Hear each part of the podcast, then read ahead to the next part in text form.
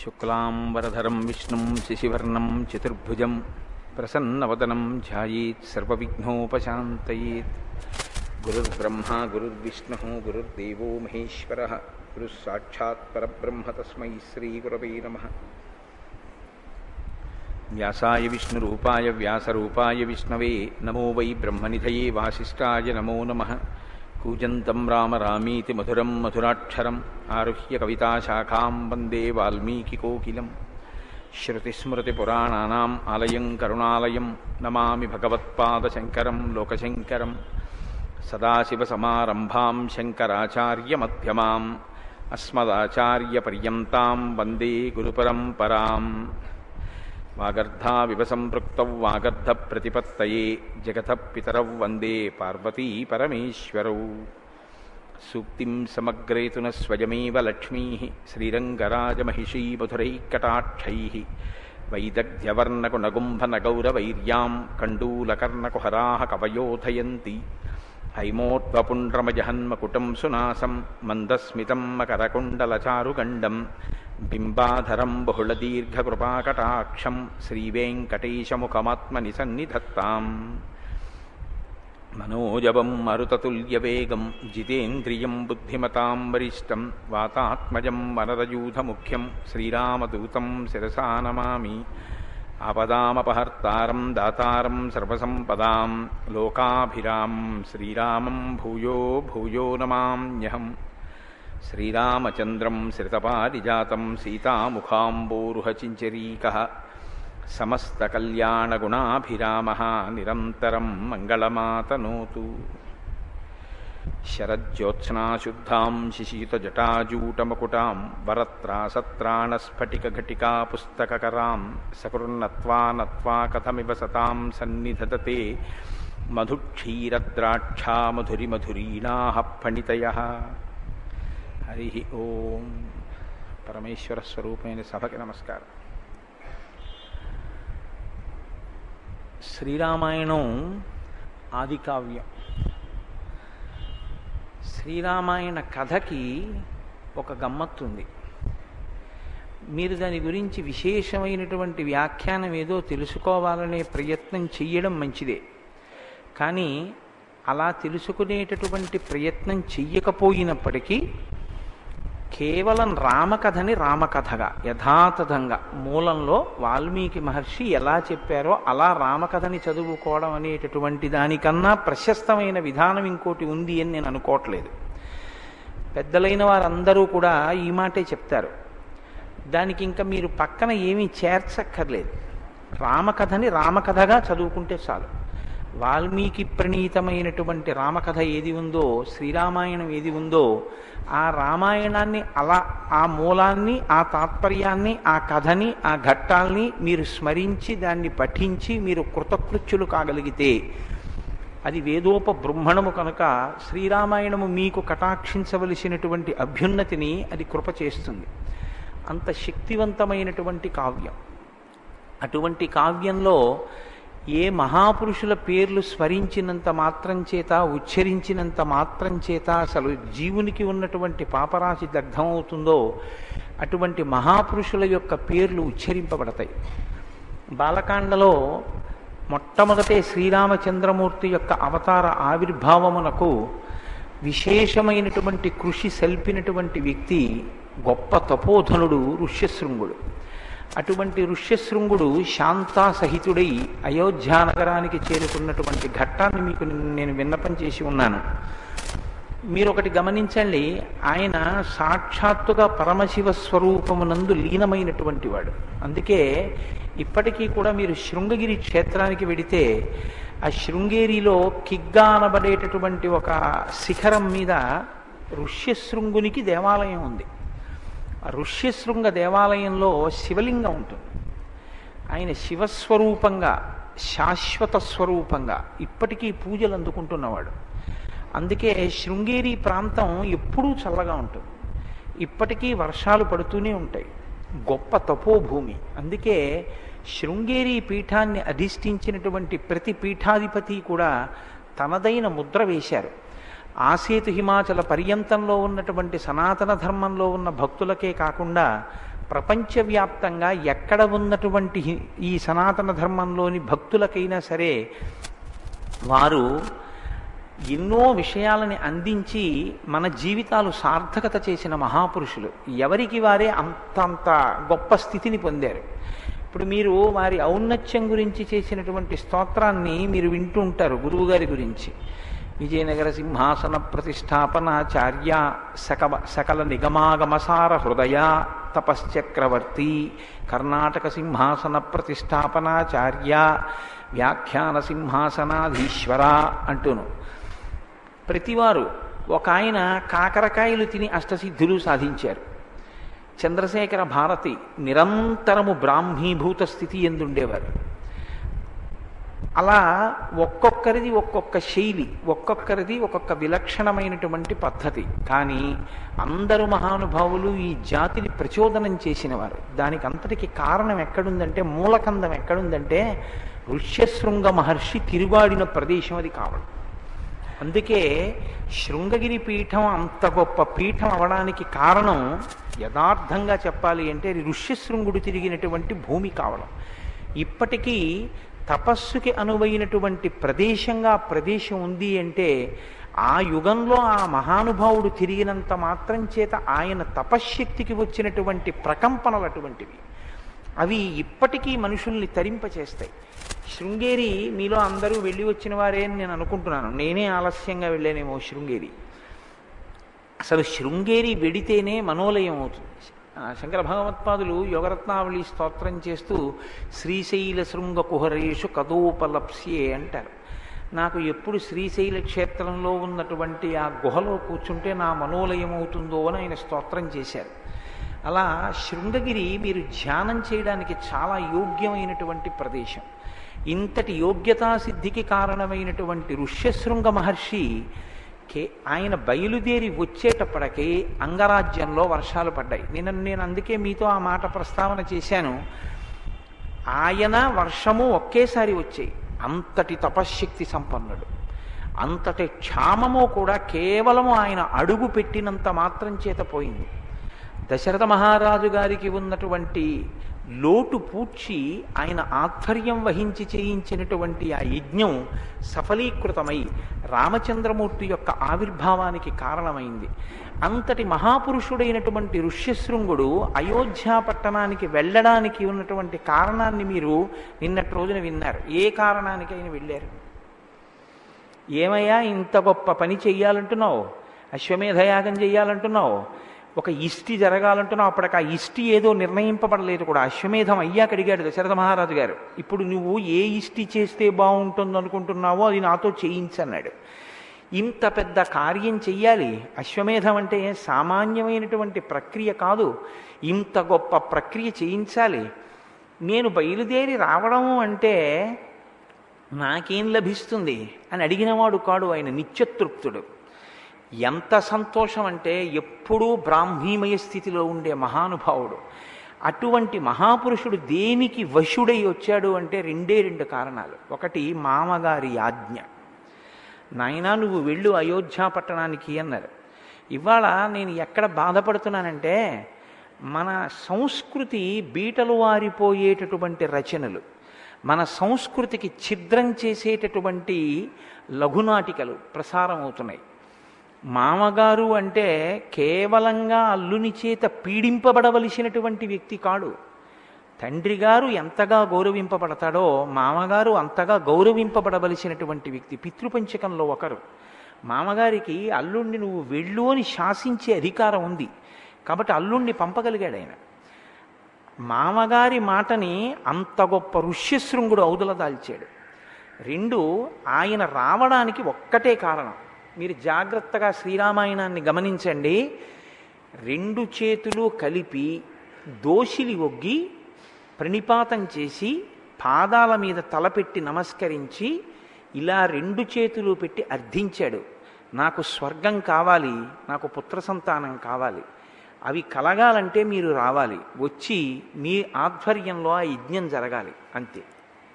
ఇంకా ఆయన ఏం అడగలేదు. వస్తున్నానన్నారు. వస్తున్నాను. శాంతాసహితుడైన నేను బయలుదేరి వస్తున్నాను. అంత గొప్పగా యాగం జరిగింది అంటే ఋష్యశృంగ మహర్షి యొక్క రాక కారణం.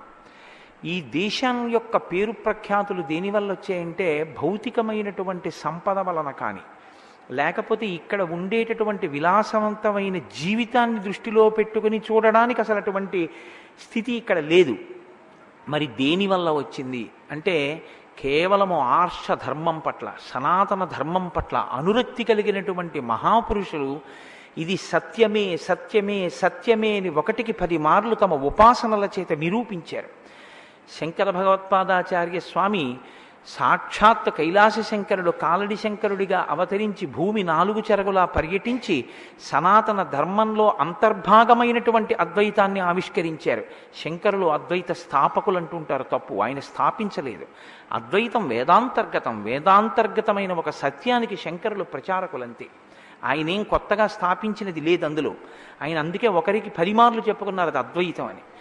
అటువంటి శంకరాచార్యుల వారి వల్ల ఒక చంద్రశేఖర పరమాచార్య స్వామి వారి వల్ల ఒక చంద్రశేఖర భారతీ స్వామి వారి వల్ల ఒక నృసింహ భారతీ స్వామి వారి వల్ల అటువంటి మహాపురుషుల వల్ల రామకృష్ణ పరమహంస వల్ల భగవాన్ రమణుల వల్ల ఈ జాతికి పేరు ప్రఖ్యాతులు వచ్చాయి తప్ప ఇక్కడ ఉన్నటువంటి ఏ ఇతరమైనటువంటి భౌతిక సంపత్తి వల్ల ఈ దేశానికి ఆ పేరు రాలేదు. అటువంటి జీవనాడి ఎక్కడుందో ఈ సంస్కృతి మూలాలు ఎక్కడున్నాయో శ్రీరామాయణం చెప్తుంది. మనం ఎలా బతకాలో రామాయణం నేర్పుతుంది. రామాయణం చదువుకుంటే రామాయణం వింటే మనం ఏది దిద్దుకోవాలో ఒక మనిషి పరిపూర్ణత్వం సాధించడానికి ఏది అవసరమో మనకి ద్యోతకం అవుతుంది కాబట్టి ఋష్యశృంగ మహర్షి బయలుదేరి అయోధ్యానగరానికి వచ్చారు. వచ్చి అయోధ్యానగరంలో అంతఃపురంలో ఆయన వేయించేసి ఉన్నారు. దశరథ మహారాజు గారి యొక్క ఆతిథ్యాన్ని స్వీకరిస్తున్నారు. ఒకనొక నాడు రావలసినటువంటి నైమిత్తిక తిథి వచ్చింది. అంటే కార్యక్రమాన్ని ప్రారంభం చెయ్యడానికి యోగ్యమైన కాలము ఒకటి ఉంటుంది కదా అటువంటి కాలం వచ్చింది. ఆ కాలంలో తత ప్రసాద్య శిరస తం విప్రం దేవవర్ణినం యజ్ఞాయ వరయామాస సంతానార్థం కులస్య వై దశరథ మహారాజు గారు వెళ్ళి ఋష్యశృంగ మహర్షి యొక్క పాదములకు తన తల తాటించి ప్రణమిల్లి అడిగాడు. అయా నేను సంతానార్థినై యజ్ఞం చెయ్యాలని నిర్ణయం చేసుకున్నాను. మీరు దాని దానికి మిమ్మల్ని ఋత్విక్కుగా వరిస్తున్నాను. మీరు ఋత్విక్కుగా నిలబడి ఈ కార్యాన్నంతటినీ చేయించవలసింది.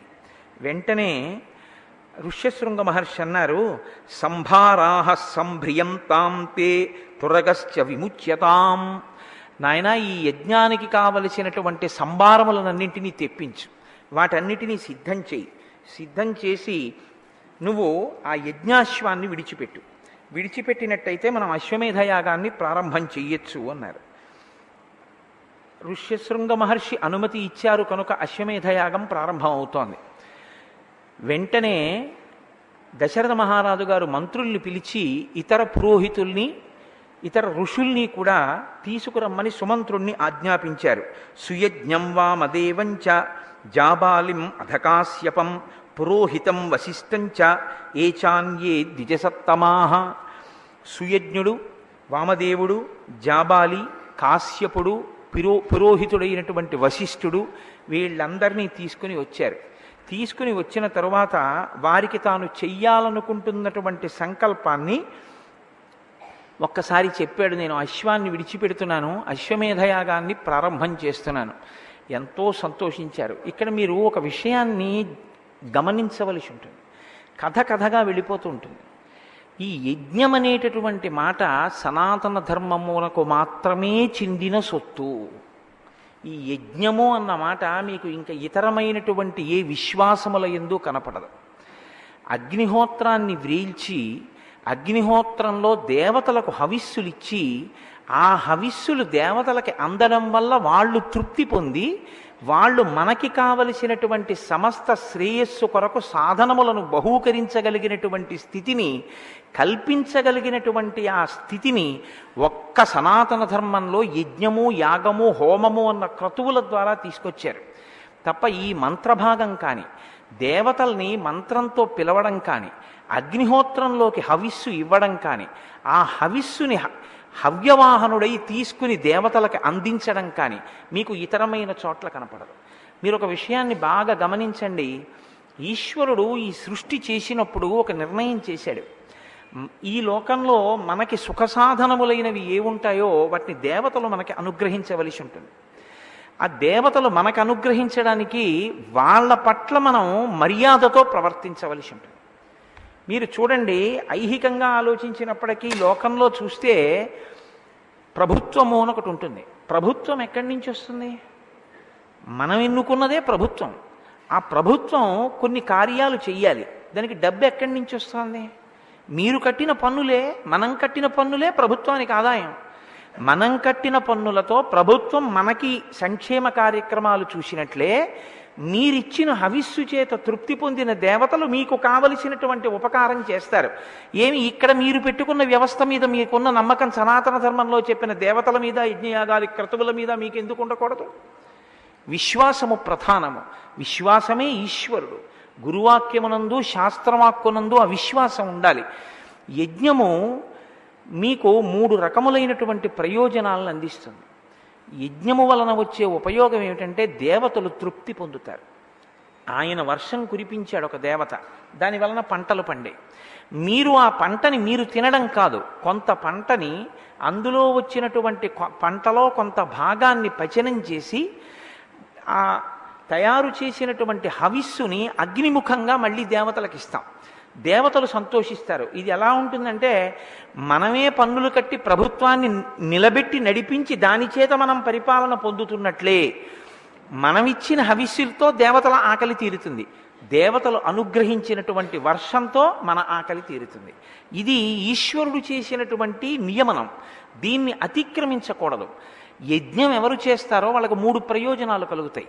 ఒకటి యజ్ఞం జరిగిన చోట దేవతలు తృప్తి పొంది నీకు కావలసినటువంటి కోరికని తీరుస్తారు. నాకు ఒక కోరిక ఉండిపోయింది. కోరిక అన్నప్పుడు మీరు ఒకటి జ్ఞాపకం పెట్టుకోవాలి. కోరిక అంటే అర్థం పర్థం లేని కోరిక కాదు. ఏ కోరిక కోరకుండా మీరు ఉండకూడదో మనుష్య జన్మలో ఏ కోరిక మీకు తీరకపోతే మీ మనుష్య జన్మ యొక్క ప్రయోజనమే ప్రశ్నార్థకమవుతుందో అటువంటి కోరిక కొరకు మీరు ఒక యజ్ఞం చేయడం ఎప్పుడూ దోషం కాదు.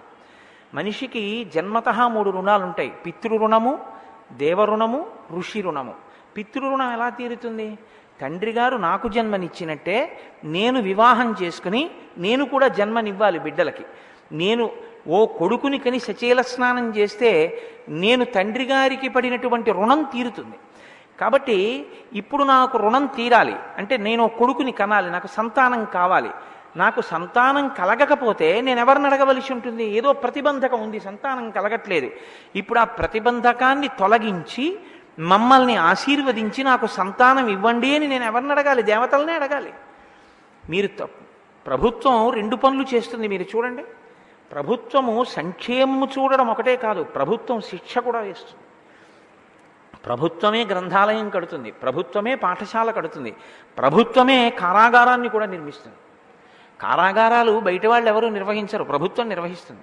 ఎందుకంటే అవన్నీ నా కారాగారాలు దాని బదులు ఇంకో పాఠశాల పెట్టండి అని మీరు అనకూడదు. కారాగారం ఉంది కాబట్టి రక్షక భట వ్యవస్థ ఉంది కాబట్టి నేర ప్రవృత్తి కలిగిన వారి వలన ఆపద పొందకుండా మిమ్మల్ని మీరు రక్షించుకోగలిగిన స్థితి సమాజంలో ఉంది.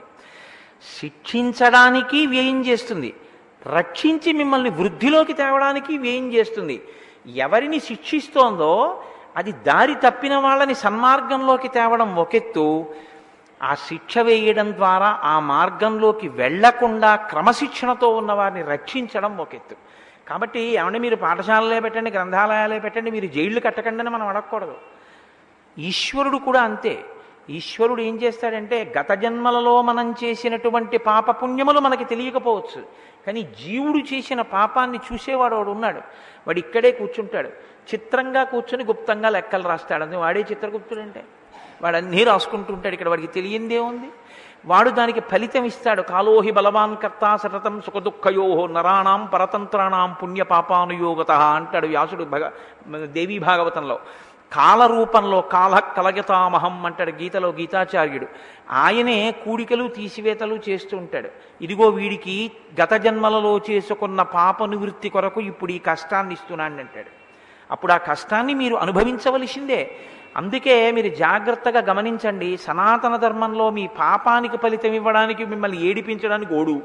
మిమ్మల్ని సుఖపెట్టడానికి ఓడు. మిమ్మల్ని వాడు పట్టుకుని ఏడిపిస్తుంటే వాడి నుంచి విముక్తి పొందడానికి మళ్ళీ భగవంతుణ్ణి ప్రార్థించడం ఇలా ఏం ఉండవు. భయకృత్ భయనాశన. మిమ్మల్ని ఎవడు భయపెడతాడో వాడే భయం పోగొడతాడు. మిమ్మల్ని ఎవడు ఏడిపిస్తాడో వాడే మిమ్మల్ని సంతోషింపజేస్తాడు. రెండిటికి ఒకడే మీ కష్టం ఇచ్చినా ఈశ్వరుడే సుఖం ఇచ్చినా ఈశ్వరుడే. సనాతన ధర్మం మీద విశ్వాసం అంటే ఏమిటో తెలుసా అండి? నాకు ఒక ఆపద వస్తే ఈశ్వరుణ్ణి నిందించడం కాదు. నాకు ఒక ఆపద వస్తే నేను ఏ జన్మలలోనో ఏదో ఒక పాపాన్ని చేసి ఉన్న కారణం చేత ఆ పాపము ఈనాడు అనుభవైకయోగ్యమై నాకు ఈ కష్టం రూపంలో వచ్చింది. కాబట్టి ఈశ్వర ఈ కష్టమును నేను భరించగలిగిన శక్తిని కృపచేయి. లేదా వేరొకసారి ఇక ఇటువంటి తప్పు చెయ్యకుండా నన్ను నేను నియంత్రించుకోగలిగినటువంటి శక్తిని నాకు కృపచేయి. ఈ రెండుగా ప్రార్థన చెయ్యడం లేదా నేను నువ్వు నాకు కష్టమే ఈ నాకేం బెంగలేదు. కానీ నాకు కావలసింది ఒక్కటే. అది అనుభవించడంలో నీ పాదముల ఎందు విస్మృతి కలగకుండా మాత్రం చూడు. నిన్ను సేవింపక నాపదల్పడమని నిత్యోత్సవంపని అబ్బని జనమాత్రుండనని సంసార మోహంబు పైకొనని జ్ఞానము కల్గని గ్రహగతులు కుందింపని మేలు వచ్చిన రాణి అవి నాకు భూషణములే శ్రీకాళహస్తీశ్వర. కాబట్టి దేవతలని ప్రార్థన చేసి హవిస్సు ఇస్తే దేవతలు అనుగ్రహించి మీకు ఏది మనుష్య జన్మకి అత్యంత అవసరమైన కోరికో ఏ పాపము అడ్డు వచ్చి మీకు ఆ కోరిక తీరట్లేదో ఆ పాపాన్ని వాళ్ళు క్షమిస్తారు. ఏమండి? మీరెన్నుకున్న రాష్ట్రపతి ఉరిశిక్ష పడిన వాడికి క్షమాభిక్ష పెడితే మీరు మనం అంగీకరిస్తున్నాం ఆయన అధికారం అంటున్నాం. మీరు రాసుకున్న మనం రాసుకున్న రాజ్యాంగాన్ని బట్టి అధికారం వచ్చిన రాష్ట్రపతి క్షమాభిక్ష పెడితే ఒప్పుకుంటే ఈ బ్రహ్మాండములను సృష్టించినటువంటి సకల బ్రహ్మాండములకు అధినాథుడైన ఈశ్వరుడు మీ పాపాన్ని క్షమించి మీ కోరిక తీరిస్తే అడగగలిగిన మనగాడేవాడు ఉన్నాడు? వాడు సర్వ సర్వతంత్ర స్వతంత్రుడు. కాబట్టి అఖిలాండ కోటి బ్రహ్మాండ నాయకుడు ఆయన అనుగ్రహించగలడు. దాన్ని నమ్ముతుంది వేదం దాన్ని నమ్ముతుంది సనాతన ధర్మం. అందుకు చేస్తాం యజ్ఞం అందుకు చేస్తాం యాగం. కాబట్టి మీ వ్యక్తిగతమైనటువంటి కోరవలసిన కోరిక తీరడానికి మీరు యజ్ఞయాగాదులు చేయాలి యజ్ఞయాగాదులు చేయడం వల్ల ఇక్కడ మీ కోరిక తీరడం ఒకటి. రెండు పైలోకములలో స్వర్గలోక ప్రాప్తి దీని వలనే ఆధారపడి ఉంటుంది. కానీ స్వర్గలోక ప్రాప్తి అన్నది పుణ్యం ఉన్ననాళ్ళు ఉంటుంది. పుణ్యం అయిపోయిందా? క్షీణే పుణ్యే మర్త్యలోకం విశంతి. మళ్ళీ కింద పడిపోతాడు. మూడవ ప్రయోజనం ఒకటి ఉంటుంది. అది ఏమిటి అంటే ఇష్టాపూర్తములు అంటారు. అంటే తనకి లోపల ఏం కోరిక లేదు. అత్యుత్తమ మార్గం అనమాట అది. లోపల ఏ కోరిక లేదు. ఎందుకు చేస్తున్నావు? ఏమి కోరిక లేదు. మరి ఎందుకు చేస్తున్నావు? ఈశ్వరుడు నాకు ఇవి ఇచ్చాడు కాబట్టి నేను చెయ్యకుండా ఉండలేక చేస్తున్నాను. అలా చెయ్యడం ఏదైతే ఉందో అటువంటి దాని వలన చిత్తశుద్ధి కలుగుతుంది. చిత్తశుద్ధితో కూడినటువంటి భక్తితో కూడినటువంటి కర్మాచరణము చేత జ్ఞానం ఆవిర్భవిస్తుంది. ఆ జ్ఞానము చేత మోక్షము కలుగుతుంది. కాబట్టి ఇప్పుడు మూడు ప్రయోజనములను సాధించుకొనుటకు యజ్ఞము యాగము ఈ రెండు ఈ లేదా ఈ ప్రక్రియ మీకు ఆధారభూతమై ఉంది సనాతన ధర్మంలో. ఇది మీకు ఏ ఇతర విశ్వాసమునందు ఈ యజ్ఞయాగాది క్రతువులన్నవి కనపడం ఇది సనాతన ధర్మము యొక్క సొత్తు. అలా హవిస్సు ఇవ్వడానికి కావలసినటువంటి మంత్రభాగాన్ని రూపకల్పన చేసి మనకు అందించినటువంటి ఋషులకు మనం రుణపడిపోయాం. వాళ్ళ మంత్రం ఇచ్చి ఉండకపోతే ఆ యజ్ఞం చెయ్యడానికి మనకు అవకాశం లేకపోతే ఇవాళ మనం ఈ సుఖాన్ని పొందలేం. కాబట్టి నేనెప్పుడు ఋషికి అప్పు పడ్డానండి అని అడగడానికి ఏం లేదు. పుట్టుకతో నీకు ఋషి రుణం ఉంది.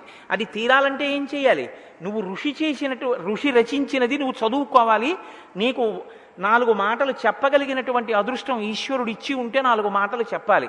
నేను మీ దగ్గర వంద రూపాయలు ఇచ్చుకుని తిరిగి మీకు వంద రూపాయలు ఇచ్చేస్తే నాకెవ్వరూ దానికేం పెద్ద సత్కారం ఏం చేయరుగా? కోటేశ్వరరావు గారు పుచ్చుకున్న బాకీ వంద రూపాయలు తిరిగి ఇచ్చారని సత్కారం చేస్తారా? నేను వాల్మీకి మహర్షికి రుణపడ్డాను పుట్టుక చేత. ఆ రుణం తీర్చుకోవడానికి నేను రామాయణం చెప్పుకున్నాను. నేను నా రుణం నేను తీర్చుకుంటే మీరు నాకు సత్కారం చేయడం ఎందుకు? నేను రామాయణం చెప్తే మీరు సత్కారం చేయాలా? నేను అప్పు తీరిస్తే మీరు సత్కారం చేస్తారా? చెయ్యరు. కాబట్టి ఎందుకు చెప్పుకోవాలి ఋషిప్రోక్తమైన విషయాలంటే నేను నా అప్పు తీర్చుకోవడానికి చెప్పాలి. మీరెందుకు వినాలంటే విని మీ అప్పు మీరు తీర్చుకోవాలి మన జీవితాలు దిద్దుకోవాలి. అందుకొచ్చాయి ఇవన్నీ. కాబట్టి సనాతన ధర్మమునందున్న అచంచల విశ్వాసమునకు పరాకాష్ట యజ్ఞ సంకల్పం. ఆ యజ్ఞము జరగాలి అంటే నేను సంకల్పం చేస్తే నేను చక్రవర్తిని కనుక నేను మహారాజును కనుక నాకు ఐశ్వర్యం ఉంది కనుక జరిగిపోతుంది అనుకోవడం అవివేకం.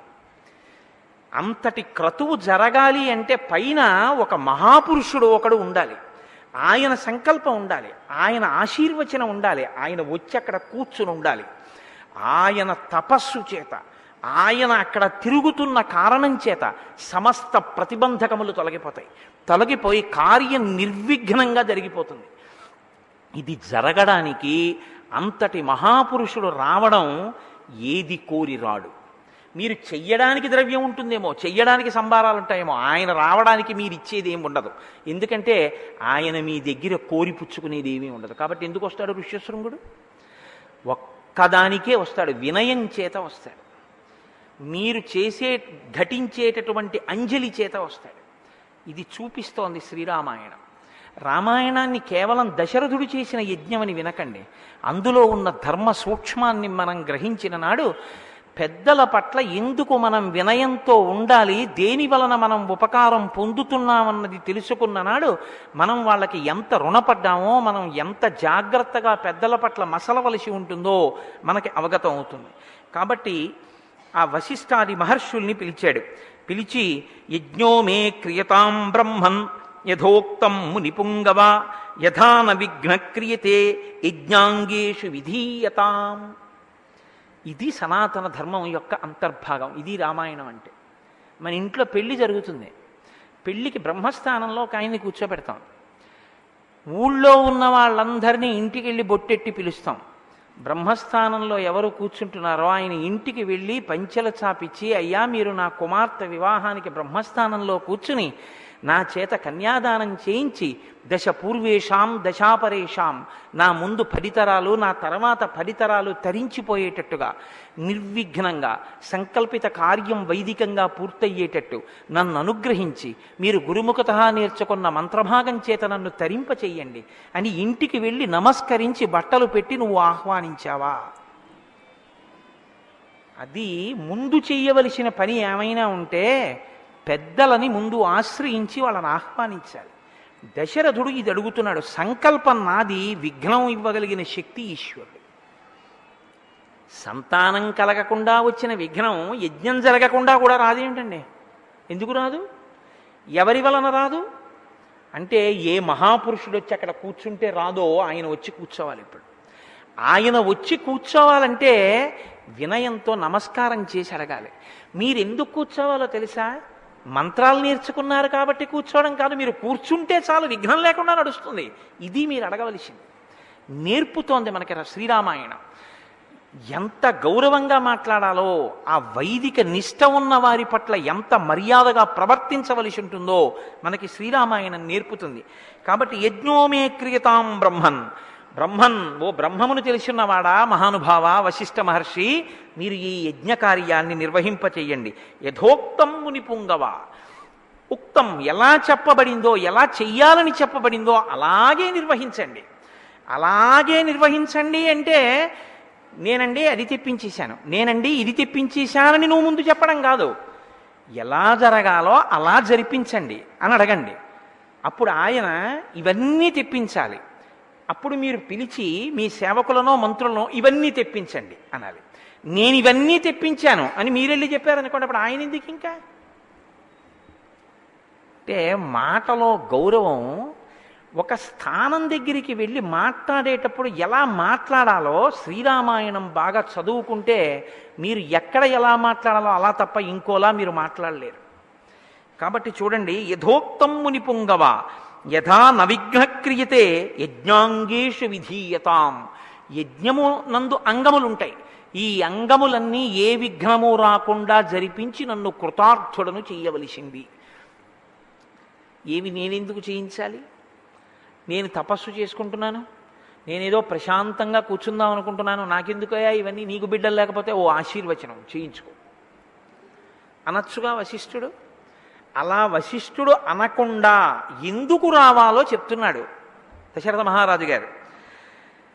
భవాన్ స్నిగ్ధ సుహృన్మహ్యం గురుశ్చ పరమో మహాన్ ఓఢవ్యో భవతా చైవ భారో యజ్ఞస్య చోద్యత. ఎంత గొప్పగా మాట్లాడాడో చూడండి. భగవాన్ స్నిగ్ధ.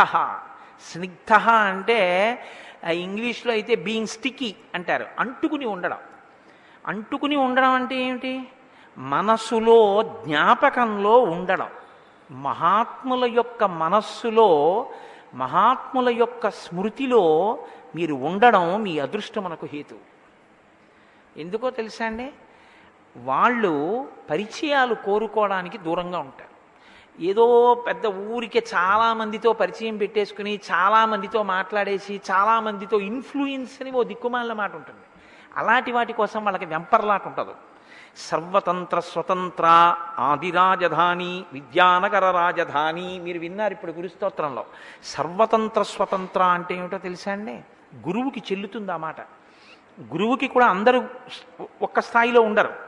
సర్వతంత్ర స్వతంత్ర అంటే మీకు ఒక ఉపకారం చెయ్యాలి అని అనుకుంటే మళ్ళీ ఇంకోళ్ళని పిలిచి ఏమో ఆయనకు యాభై రూపాయలు ఇద్దాం అనుకుంటున్నాను ఓ యాభై ఉంటే ఇద్దు అని అడిగిపుచ్చుకోవడం సర్వతంత్ర స్వతంత్ర కాదు.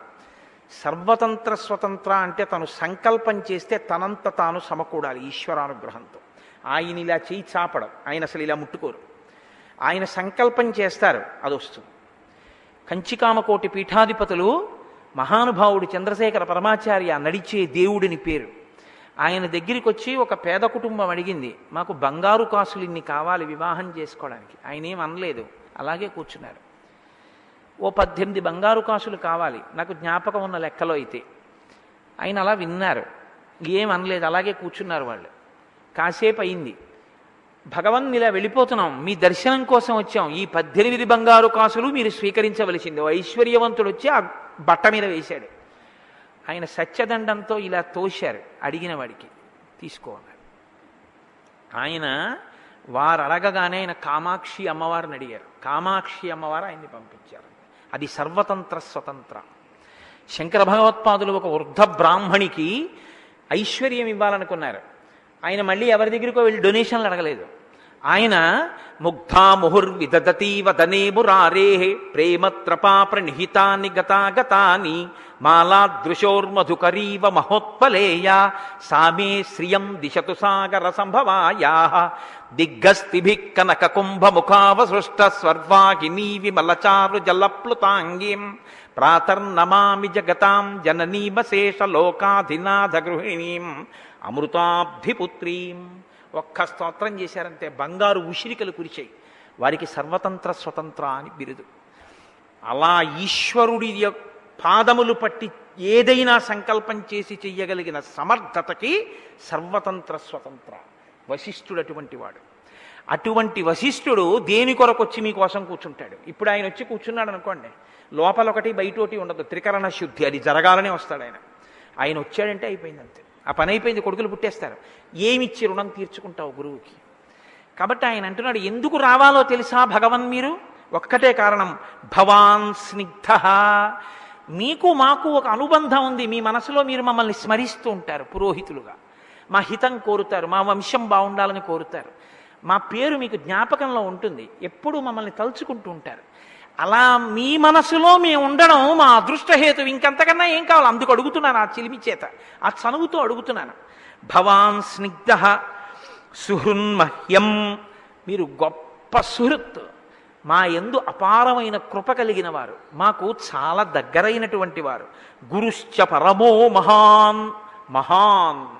బ్రహ్మమును తెలుసున్నటువంటి అద్భుతమైన వ్యక్తిత్వం ఉన్నవారివి. మాకు గురువులు మహానుభావుడివి.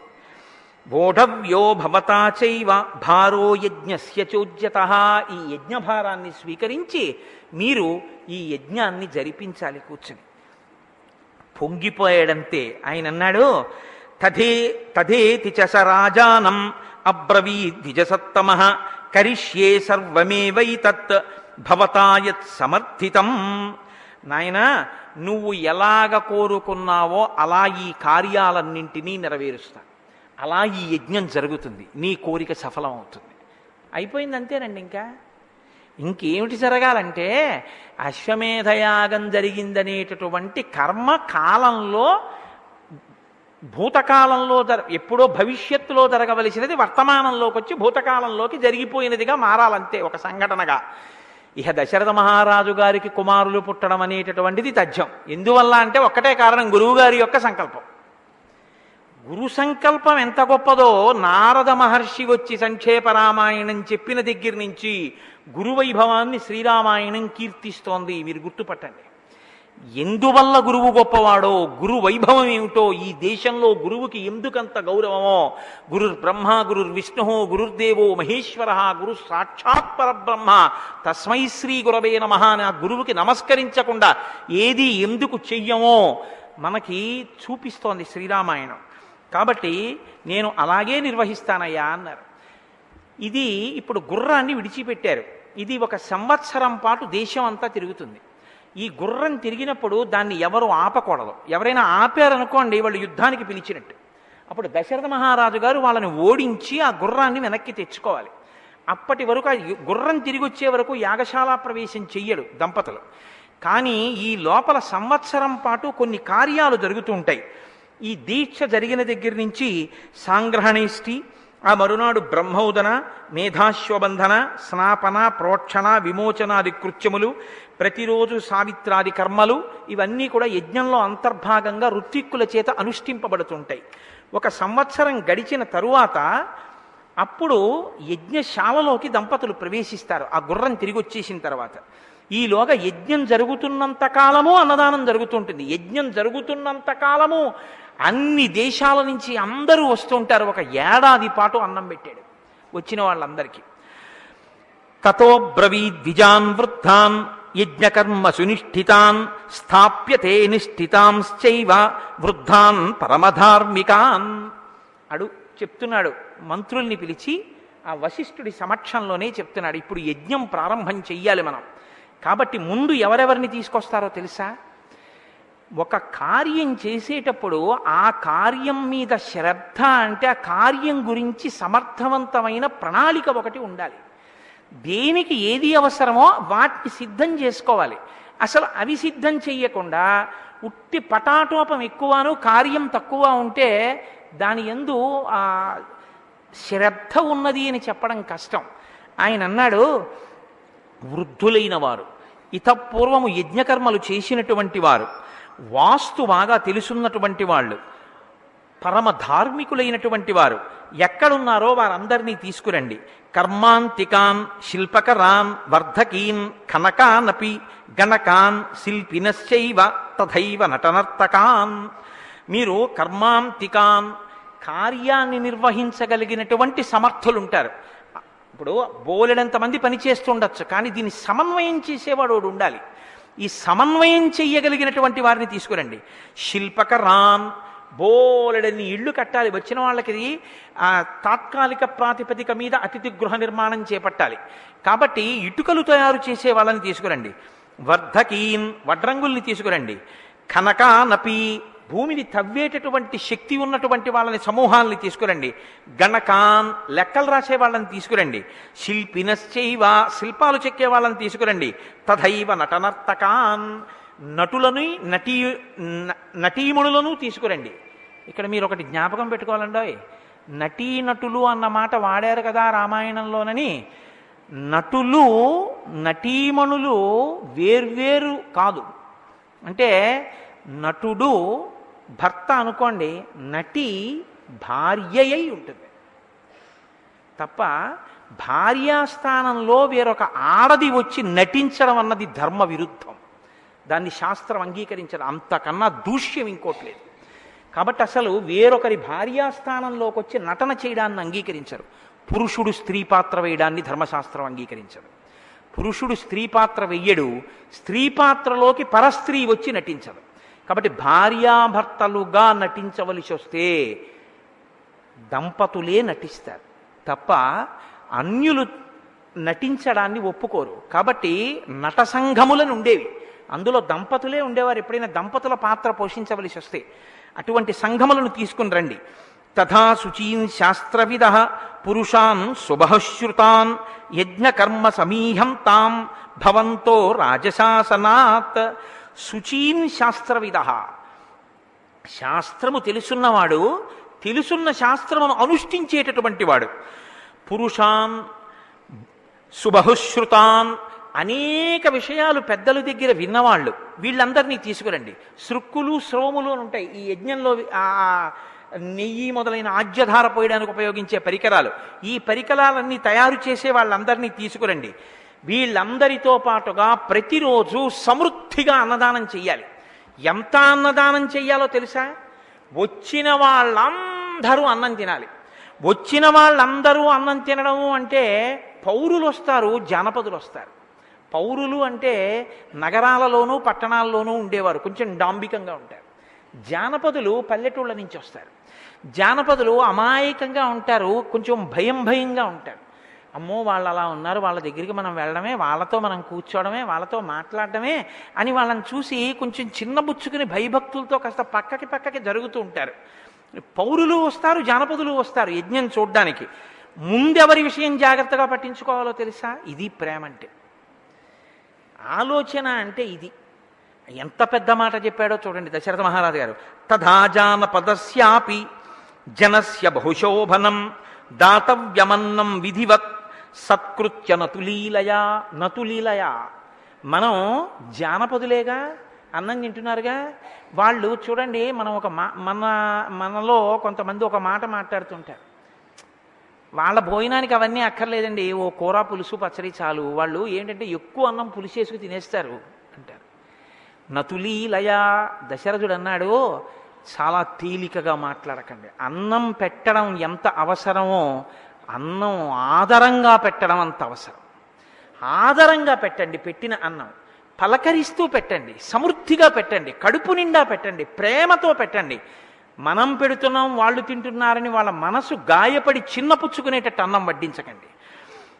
అలాగే సర్వవర్ణ యథాపూజాం ప్రాప్నువంతి సుస సుసత్కృతా నావజ్ఞా ప్రయోక్తవ్య కామక్రోధ వశాదపి అనేక వర్ణముల వారు భోజనం చేయడానికి వస్తారు. వాళ్ళందరూ కొన్ని వేల మంది భోజనాలు చేస్తుంటారు. కామమునకు క్రోధమునకు వశ్యపడి ప్రవర్తించకూడని రీతిలో ప్రవర్తించేటటువంటి సన్నివేశములు లేకుండా జాగ్రత్త పడండి. కోప్పడ్డం కేకలేయడం దెబ్బలాడడం ఇలాంటివి ఏవీ జరగకూడదు. నాకైతే అనిపిస్తుంది శ్రీరామాయణంలో బాలకాండలో అన్నదానం ఎలా చెయ్యాలో దశరథ మహారాజు గారు చెప్పినటువంటి ఈ అంశాల్ని పెద్ద పెద్ద దేవస్థానాల్లో అన్నదానం చేస్తున్నామని చెప్పుకుంటున్న వాళ్ళని పిలిచి వాళ్ళకి ఈ పాఠాలు చెప్తే బాగుండనిపిస్తుంది. టోకెన్లు ఇస్తూ విసుక్కోవడం వచ్చిన భక్తుల మీద విసుక్కోవడం ఇంకొంచెం అన్నం పెట్టండి అంటే విసుక్కోవడం. నేను అన్ని దేవస్థానాల గురించి మాట్లాడటలేదు ఎవరు ఈ లోపంతో ఉన్నారో వాళ్ళు దిద్దుకోవాలి. మనం పెడుతున్నాం వాడు తింటున్నాడు కాదు. వాడికి పెట్టే అదృష్టం మనకు కలిగిందని పెట్టే వాళ్ళని అక్కడ పెట్టాలి. ఎవడో కన్నా అక్కడ పెట్టామని పెట్టకూడదు. సమర్థతని గుర్తిరిగి పెట్టాలి. కాబట్టి సర్వవర్ణ యథా పూజాం ప్రాప్నువంతి సుసత్ సుత సుసత్కృతా నావజ్ఞా ప్రయోక్తవ్య కామక్రోధవశాదపి. దీంతో పాటుగా మీరు అనేక మంది రాజుల్ని ఆహ్వానించాలి. ఆహ్వానించేటప్పుడు కొంతమందికి శుభలేఖ పంపించాలి. కొంతమంది దగ్గరికి మీరు వ్యక్తిగతంగా వెళ్ళాలి. వెళ్ళి ఆహ్వానించి తీసుకురావాలి. ఎవరి దగ్గరికి సుమంత్రుడా నువ్వు వ్యక్తిగతంగా వెళ్ళి తీసుకురావాలో తెలుసా? మిథిలాధిపతిం శూరం జనకం సత్యవిక్రమం నిష్ఠితం సర్వశాస్త్రేషు తథావేదేషు నిశ్చితం కొంత కొంతమంది మహానుభావుల దగ్గరికి ఇంటికి వెళ్ళి ఆహ్వానించి వెళ్ళాలి. అలా ఎందుకు పిలవాలో చెప్తున్నాడు. ఆయనకి డబ్బులున్నాయి కాబట్టి ఇంటికి వెళ్ళండి అని చెప్పట్లేదు. తథా మిథిల మిథిలాధిపతిం శూరం. మిథిలాధిపతి అయినటువంటి జనక చక్రవర్తిని ఇంటికి వెళ్ళి పిలవండి.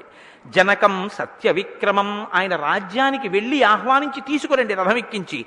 నిష్ఠితం సర్వశాస్త్రేషు అన్ని శాస్త్రములు తెలుసున్నవాడు. తథా వేదేషు నిష్ఠితం వేదముల ఎందు నిష్ఠ కలిగినటువంటి వాడు. తథా కాశీపతిం స్నిగ్ధం సతతం ప్రియవాదినం. వయస్యం రాజసింహస్య స్వయమేవానయస్యవ స్వయమేవ స్వయమేవ అనయస్వ మహానుభావుడైనటువంటి కాశీరాజు ఉన్నాడు స్నిగ్ధం మాకు బాగా స్నేహితుడు. కాబట్టి వెళ్ళి ఆయన్ని దగ్గరుండి తీసుకురండి. తథా కేకయ రాజానం వృద్ధం పరమధార్మికం శ్వశురం రాజసింహస్య సపుత్రం త్వమిహానయా. అలాగే కేకయరాజు వృద్ధుడు నాకు మామగారు. ఆ వృద్ధుడైనటువంటి కేకయరాజు గారిని పుత్రులతో కలిపి తీసుకురండి రథం ఎక్కించి.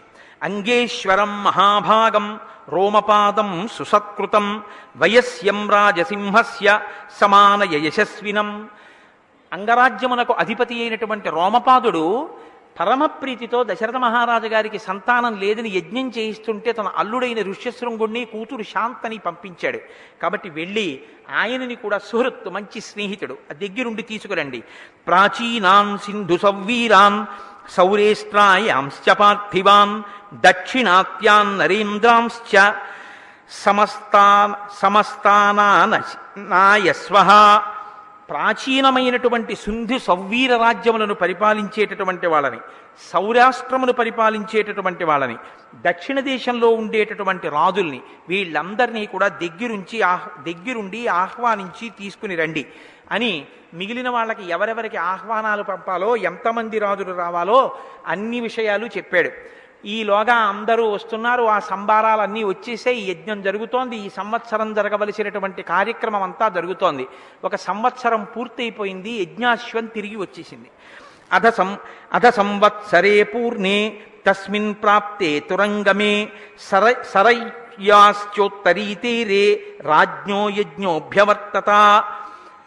సరయూ నదికి ఉత్తర దిక్కున కట్టినటువంటి యజ్ఞశాలలో ఈ అశ్వమేధయాగం ప్రారంభమవుతోంది. విడిచిపెట్టినటువంటి గుర్రం తిరిగి వచ్చింది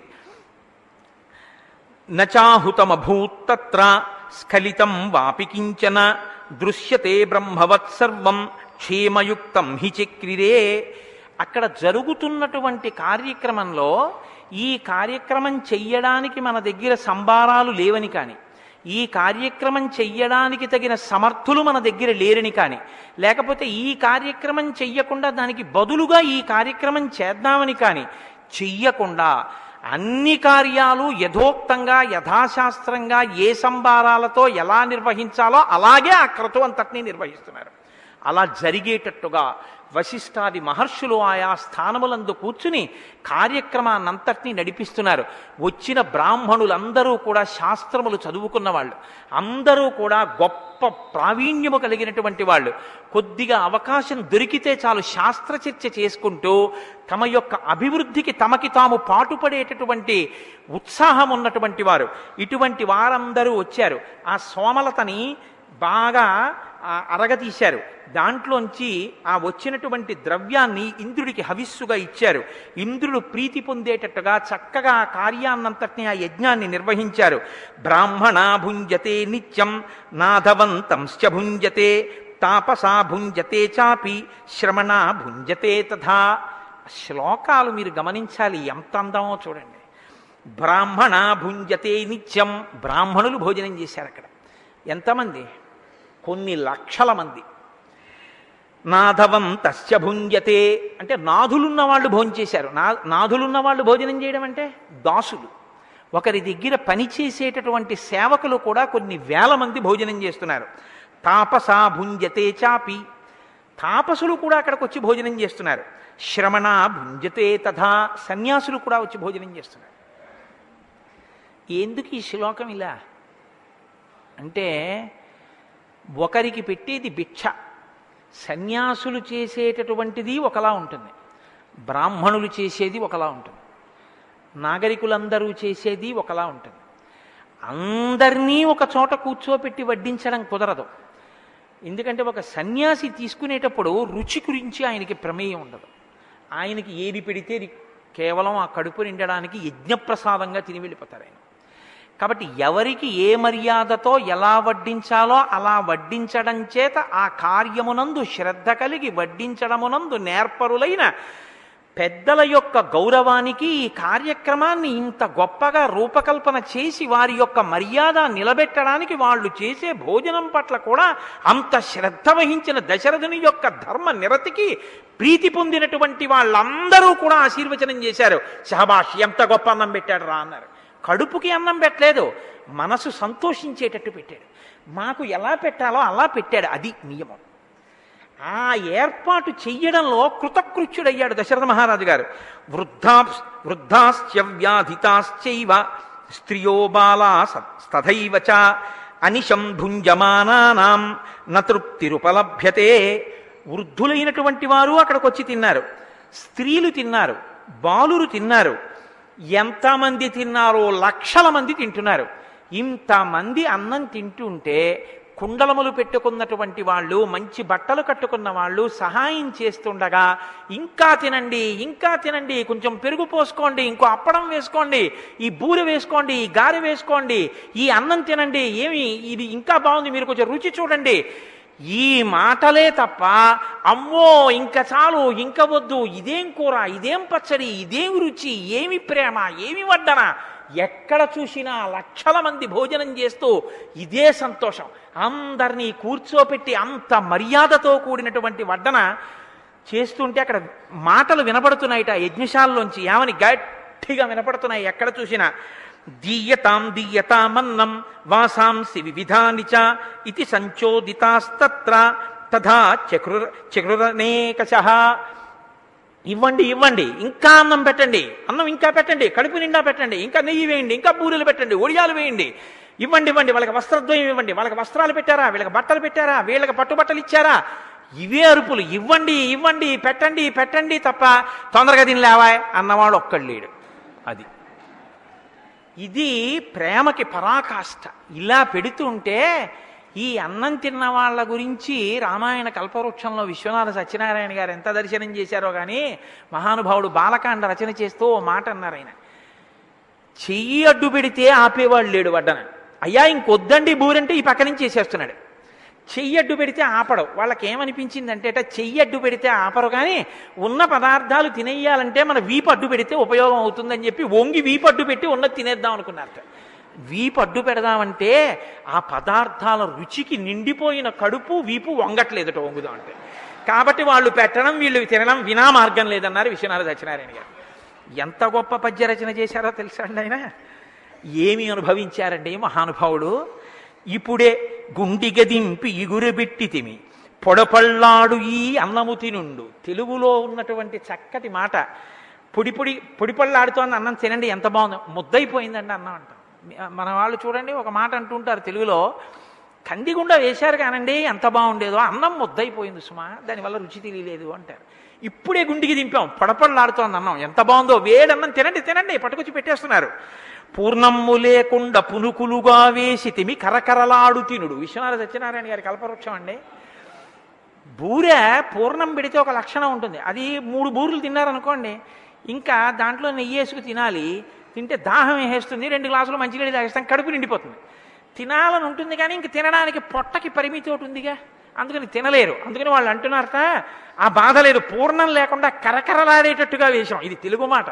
స్వచ్ఛమైన తెలుగు మాట. వేపుడు కరకరలాడుతోందంటాం. జంతికలు కరకరలాడుతున్నాయంట. ఆ మాటే వేశారు ఆయన.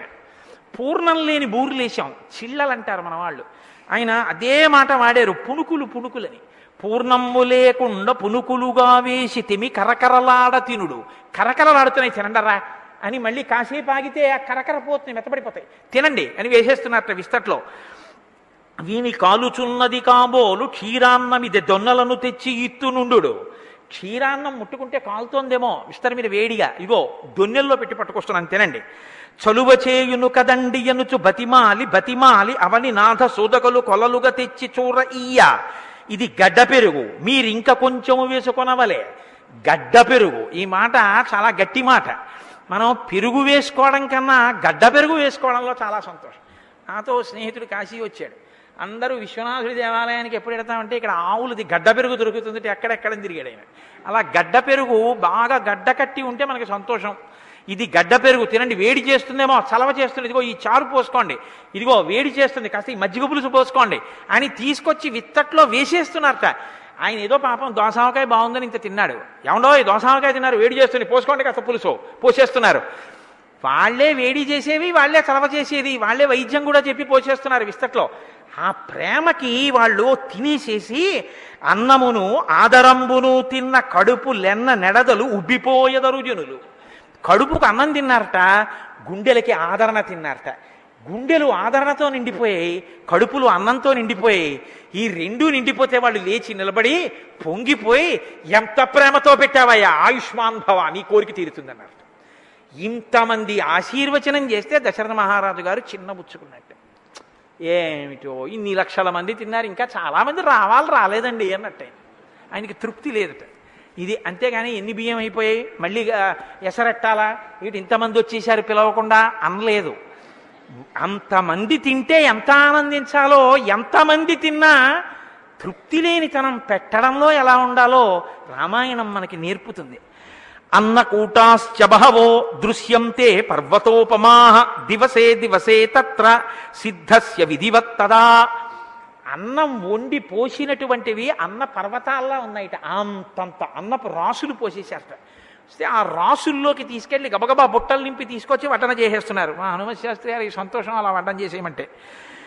అన్నం హి విధివత్స్వాదు ప్రశంసంతి ద్విజర్షభా అహో తృప్తాస్మ. భద్రం తే ఇది శుశ్రావరాఘవ. ఆ భోజనం చేసి బయటికి వచ్చేసినటువంటి వృద్ధులు బ్రాహ్మణులు దాసులు సర్వవర్ణముల వాళ్ళు స్త్రీలు వ్యాధిగ్రస్తులు పిల్లలు అందరూ కూడా అంటున్నారట. అబ్బబ్బబ్బా ఏమి భోజనం పెట్టారండి? అంత గొప్ప భోజనం అండి.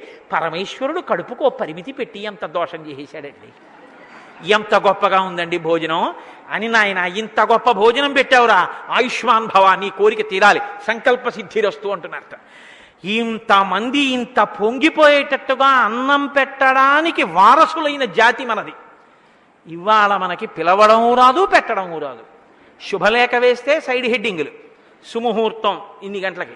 వరుడు బలనది వధువు బలనది వేదిక బలనది విందు రాత్రి ఎనిమిది గంటల నుండి తొమ్మిదిన్నరకి. ముందొస్తే పెట్టం తర్వాత వస్తే ఉండదు. ఏం చేయాలి? అంటే నువ్వు వచ్చి తిని వెళ్ళిపో.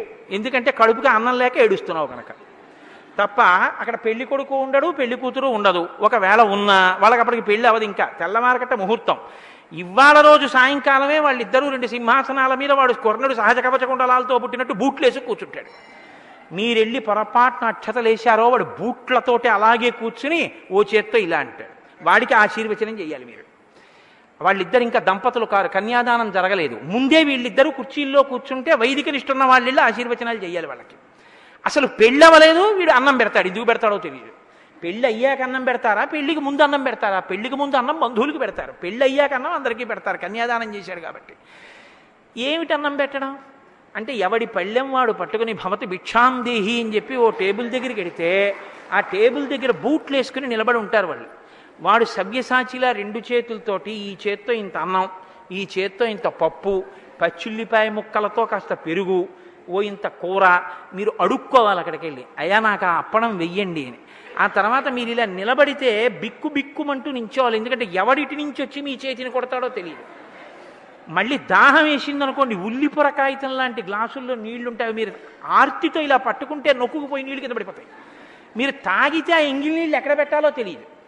వృద్ధులు ఎక్కడ నిలబడి తినాలో తెలియదు మళ్ళీ మీకు వెక్కిళ్ళు వస్తే ఎవరిని అడగాలో తెలియదు మీరు ఇది తిన్నారా? ఇది బాగుందా అని ఎవరు అడగరు.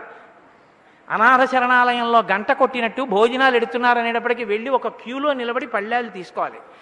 సామంతులు కప్పం కట్టి రసీదు పుచ్చుకున్నట్టు వెళ్ళి మీ పేరు చెప్తే మీ పేరు రాసుకుని మీరు ఇచ్చిన కవర్ తీసుకుంటారు. ఎంత ఇచ్చారని అడుగుతారు. మూడు వందల యాభై ఇచ్చానండి అంటే కవర్ తీసి ఆయన లెక్క పెట్టుకుంటాడు. ఎందుకంటే మీరు మూడు వందల యాభై అని నూట పదహారులు అడిగితే ఆ ఇచ్చిన ఆయన కట్టుకోవాలి. ఆయన తినేశాడు అనుకుంటారు. అందుకని ఆయన లెక్క పెట్టుకుంటాడు. మూడు వందల యాభై అని మూడు వందల యాభై అని వేసుకుని మీ పేరు రాసుకుంటాడు. రసీదు ఇవ్వట్లేదు అదో అదృష్టం. ఇది ఇవాళ మనం చేసేటటువంటి వివాహం. ఇది ఇవాళ మనం పిలిచేటటువంటి ఆహ్వానం. ఇది మనం పిలి పెట్టేటటువంటి అన్నం. ఎంత ఘోరమైన స్థితిలోకి మనం జారిపోయామో ఎటువంటి రామాయణానికి మనం వారసులమో గుండెల మీద చెయ్యేసుకు చెప్పండి వచ్చిన వాళ్ళని కింద కూర్చోపెట్టి అన్నం పెట్టడానికి ఓపిక లేని స్థితిలో మనం ఉన్నామా? లేము మనం పెట్టగలం. మనం ఆ పెట్టడానికి సంకల్పం లేదంతే. శుభలేఖ యథావిధిగా మీరు ఎలా వేశారో అలా మదర్పిత చందన తాంబూలాది అన్నప్పుడు ఒక నలుగురిని పెట్టి సుముహూర్తానికి ముందు చేతికి గంధం రాయించడం కష్టమా? మనం చెయ్యం అంతే అది కార్డులో ఉంటుంది. మనం చెయ్యం. అంటే నిష్ట లేదు శ్రద్ధ లేదు. శ్రద్ధకి పరాకాష్ట శ్రీరామాయణం. రామాయణకి రామాయణానికి వారసులం అన్నవాళ్ళం. మనం ఏ కార్యక్రమం చేసినా ఎంత శ్రద్ధగా చెయ్యవలసి ఉంటుందో మనం చూసుకోవాలి. కాబట్టి ఇంత గొప్ప యజ్ఞాన్ని ఆయన నిర్వహణ చేస్తున్నాడు. అక్కడ యూపస్తంభములను కొన్నింటిని ఏర్పాటు చేశారు. అంటే వాటికి పశువుల్ని తీసుకొచ్చి కడతారు. పశు విససనము కొరకు యజ్ఞములో అది అంతర్భాగం సనాతన ధర్మంలో. అందుకని ఆరు మారేడు యూపస్తంభములు ఆరు చండ్ర స్తంభములు ఆరు మోదుగ స్తంభములు ఆ తర్వాత విరుగు చెట్టు అని అంటారు. శ్లేష శ్లేష్మాతక వృక్షం యొక్క స్తంభం ఒకటి దేవదారు వృక్ష స్తంభాలు రెండు ఇటువంటి యూపస్తంభాలను అక్కడ పెట్టి వాటికి తీసుకొచ్చి అనేకమైనటువంటి పశువుల్ని అంటే జలచరాల్ని పావుల్ని అరణ్యాలలో తిరిగే జంతువుల్ని నగరాల్లో తిరిగే జంతువుల్ని వాటికి తీసుకొచ్చి బంధిస్తారు. అందులో కొన్ని జంతువుల్ని విడిచిపెడతారు కొన్ని జంతువుల్ని పశు విససనం చేస్తారు. అది సనాతన ధర్మంలో అంతర్భాగంగా చేస్తారు అశ్వమేధయాగంలో. ఇప్పుడు అశ్వమేధయాగం కలియుగంలో లేదు. అశ్వమేధయాగం కలియుగంలో నిజానికి ఏ రూపంలో ఉంది అంటే కలియుగంలో అశ్వమేధయాగం చెయ్యాలి అంటే ఒక్కటే చెయ్యమని ఉంది అనాథ ప్రేత సంస్కారం ఎవరు చేస్తారో వాళ్ళు అశ్వమేధయాగం చేసినట్టే అని నడిచే దేవుడు పరి చంద్రశేఖర పరమాచార్య స్వామి ఎక్కడికి వెళ్ళినా చెప్తుండేవారు.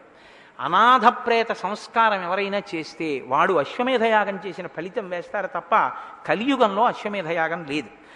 కాబట్టి ఇక్ష్వాకాశ్చ యథాన్యాయం కారితాశ్చ ప్రమాణత చితోగ్నిర్బ్రాహ్మ చితోగ్నిర్బ్రాహ్మణైస్తత్ర కుశలై శుల్బకర్మణి సచిత్యో రాజసింహస్య సంచిత కుశలైర్ద్విజై గరుడో రుక్మపక్షో వై త్రిగుణోష్టాదప ష్టాదశాత్మక నియుక్తాస్తత్ర పశవ తత్తదుద్దిశ్య దైవతం ఉరగా పక్షిణాశ్చైవ యథాశాస్త్రం ప్రచోదితా. అక్కడ దశరథ మహారాజు గారు ఆరాధన చేసేటటువంటి అగ్నిగుండం పెట్టడం కోసమని ఒక వేదిని నిర్మాణం చేశారు. అది గరుత్మంతుడు భూమి మీదకి దిగుతున్నప్పుడు శిరస్సు కిందకి వంచి రెక్కలు ఇలా పైకెత్తి తోక నిటారుగా పెడితే ఎలా ఉంటుందో అటువంటి ఆకృతి వచ్చేటట్టుగా బంగారు ఇటుకలతో నిర్మాణం చేశారు. దాని మీద దశరథ మహారాజు గారి యొక్క అగ్నికుండాన్ని ఉంచారు. శుక్ల యజుర్వేదానికి చెందినటువంటి వాడు కనుక అటువంటి వేదికని నిర్మాణం చేసి అటువంటి అగ్నిగుండాన్ని ఉంచారు. ఇప్పుడు ఈ భూమండలమంతా తిరిగి వచ్చినటువంటి ఆ గుర్రాన్ని తీసుకొచ్చి అక్కడ కడతారు యూపస్తంభానికి.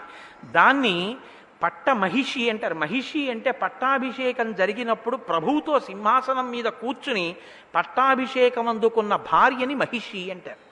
మహిషి కౌసల్య. కౌశల్య ఈ గుర్రాన్ని మూడు కత్తులతో చంపవలసి ఉంటుంది.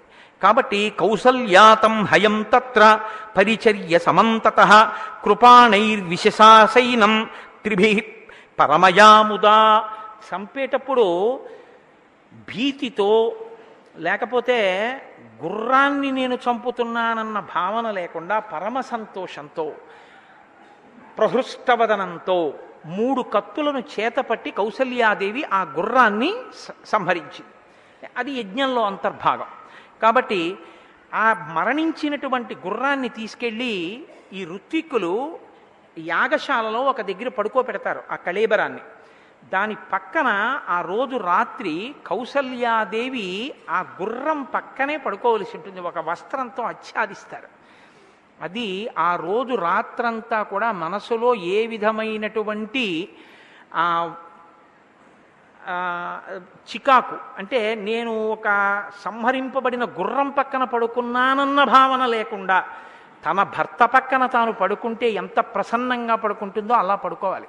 మరునాడు ఉదయం ఆ గుర్రం యొక్క మేధని తీసి ఆ పవని ఆ ప్రబ్బలి తీగల మీద పెట్టి సంస్కరిస్తారు. ఒక్క అశ్వమేధంలో అయితేనే ప్రబ్బలి తీగల మీద ఇతర యాగాలలో అయితే జువ్వి కొమ్మల మీద పెట్టి సంస్కరిస్తారు.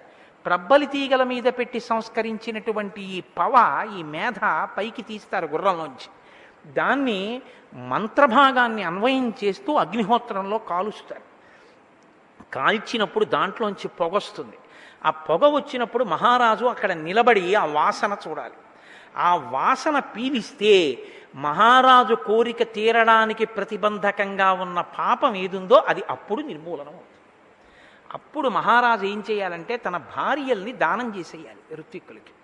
వాళ్ళు రాజు భార్యల్ని స్వీకరించరు కనుక దానం ఇచ్చి మళ్ళీ తత్తుల్యమైన ధనం కొంత ఇచ్చి తన భార్యల్ని తాను మళ్ళీ పుచ్చేసుకుంటాడు కాబట్టి ఈ కార్యక్రమాన్ని అంతటినీ కూడా దశరథ మహారాజు గారు పూర్తి చేశారు.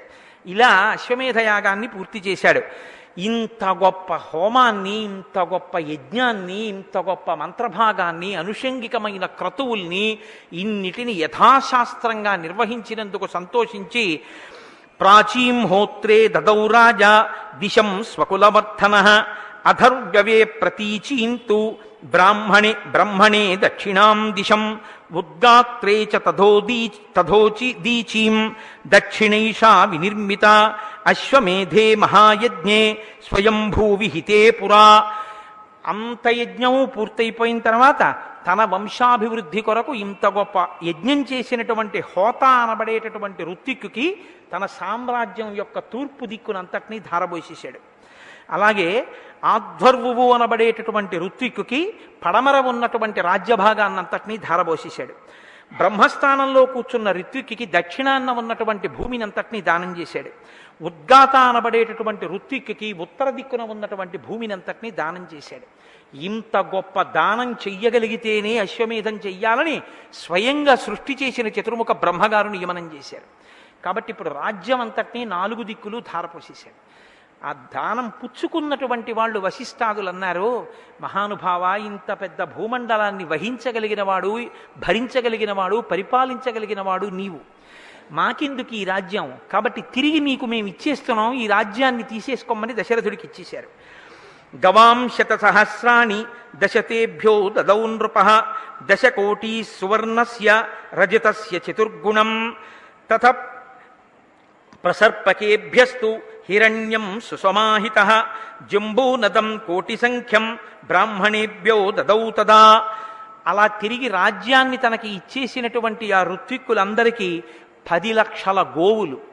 దానితో పాటుగా పది కోట్ల బంగారు నాణెములు నలభై కోట్ల వెండి నాణెములు ఆ ఋత్విక్కులకి దానం చేశాడు.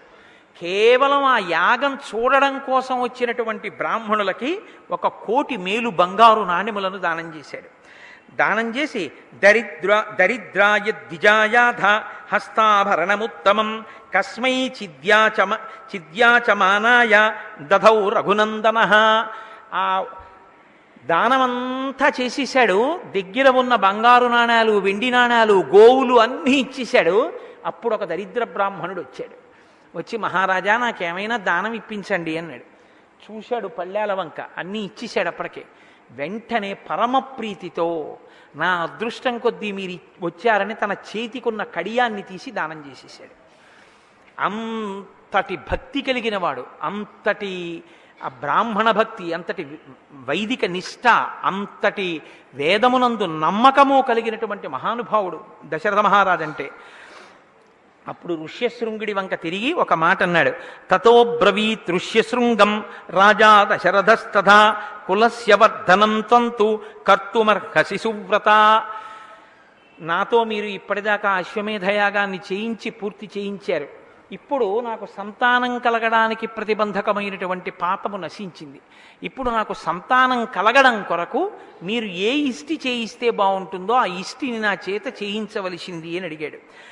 తదే తదేతి చ స రాజానం ఉవాచ ద్విజసత్తమ భవిష్యంతి సుతారాజం చత్వారస్తే కులోద్వహా. ఋష్యశృంగ మహర్షి అన్నారు అశ్వమేధం చేశావు ఇష్టి చేస్తానంటున్నావు తప్పకుండా నీ చేత ఇష్టి చేయిస్తాను కానీ దశరథ నీకు ఇదే చెప్తున్నాను నీకు తప్పకుండా పరమ ధర్మాత్ములైనటువంటి వారు నీ వంశ కీర్తిని ఇనుమడింపచేసేటటువంటి వాళ్ళు మహాపురుషులైనటువంటి వాళ్ళు నలుగురు కుమారులు నీకు జన్మిస్తారన్నారు. ఋష్యశృంగ మహర్షి ఆశీర్వచనం అంటే తినైపోతుందండి ఇప్పుడు నువ్వు ఏ ఇష్టి చెయ్యాలో నేను ఆలోచించి నిర్ణయం చేశాను. ఈ ఇష్టి నువ్వు చెయ్యవలసింది అని చెప్పి ఆ ఇష్టిని సంకల్పం చేయించి దాన్ని చేయిస్తున్నారు. అందులో ఆయన అంటారు ఇష్టింతేహం కరిష్యామి పుత్రీయాం పుత్రకారణాత్ అధర్వశిరసి ప్రోక్తై మంత్రై సిద్ధాం విధానత. అధర్వశిరస్సు అనబడేటటువంటి దాంట్లో చెప్పబడినటువంటి ఇష్టిని నేను నీతో చేయిస్తాను. ఆ ఇష్టిని చేయవలసింది ఇష్టి అంటే అది కూడా ఒక హోమం లాంటి కార్యక్రమం. అది కూడా ఒక యాగంలో అంతర్భాగం ఒక యాగం.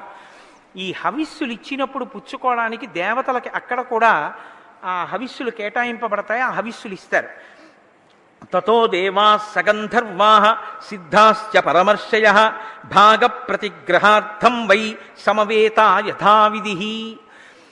ఆ హవిస్సులు ఇచ్చినప్పుడు ఈ రోజులలో అయితే మన మాంసనేత్రానికి దేవతలు కనపడరు. అయితే మనమేమంటామంటే మనకి కనపట్టలేదు కదండి అగ్నిహోత్రంలో వేసేసాం కదా అదంతా కాలి బూడిదైపోతోందేమో అంటాం. కాదు. చాలామంది ఒక మాట మాట్లాడుతుంటారు అదేంటంటే ఉగ్ర తేజస్సు అనో మాట అంటుంటారు. అమ్మవారి ఉగ్ర తేజస్సు భరించలేకపోయారండి. అందుకని చెప్పి శంకరాచార్యులు వారు శ్రీచక్రాలు వేశారంటుంటారు తప్పు మాట. శంకరాచార్యులు వారు ఉగ్ర తేజస్సు తీయలేదు. మీరు బాగా గమనించవలసి ఉంటుంది. నేనున్నాను. నేను పూజ చేసేటప్పుడు వెలిగించినటువంటి దీపం వంక అలా చూడగలను. నేనున్నాను. ఇప్పుడు నేను ఆ దీపం వంక అదే పనిగా చూశాను అనుకోండి చూసి నేను ఇలా చూస్తే ఈ పుస్తకంలో అక్షరాలు నాకు సరిగ్గా కనపడవు. ఎందుకంటే ఆ దీపం యొక్క వెలుతురుని తట్టుకోగలిగిన సమర్థత నా కంటికి లేదు. కలియుగంలో ఏమైపోయిందంటే దేవత శక్తితో వచ్చి అక్కడ నిలబడితే ఆమె శక్తితో తుల్యంగా అటువంటి శౌచంతో ఆమె ఎదురుగుండా నిలబడగలిగినటువంటి తేజస్సు మనం ఉంచుకోలేదు. అది క్షీణించిపోయింది. ఎందుకంటే బాహ్య శౌచం లేదు అంతఃశౌచం లేదు. రెండూ లేవు. రెండూ లేకపోతే ఏమవుతుంది? మీరు వెళ్ళి నిలబడగలిగినటువంటి శక్తి మీకు ఉండదు శంకరాచార్యుల వారు ఈ జాతికి చేసిన మహోపకారం ఏమిటో తెలుసా అండి? ఏ ఇంజనీరు కట్టలేనటువంటి లెక్క. ఇవాల్టి రోజు సమాజంలో ఉన్నటువంటి మనుష్యుల యొక్క పరిస్థితి ఎలా ఉంది? వాళ్ళు ఆ దేవతా స్వరూపం ఎదురుగుండా వెళ్ళి నిలబడలేరు కనుక. ఆమెలో ఉండిపోయినటువంటి తేజస్సు ముందు వీరు నిలబడడానికి సమర్థులు కారు కనుక. ఎక్కువగా ఉండిపోయిన తేజస్సులో కొంత భాగాన్ని తీసేశారు ఆయన. తీసేసి ఇప్పుడు దాన్ని ఏం చెయ్యాలి తీసేసి ఆయన ఎక్కడో విడిచిపెట్టేయడమో ఎక్కడో పంపించేయడమో ఆయన చేయలేదు.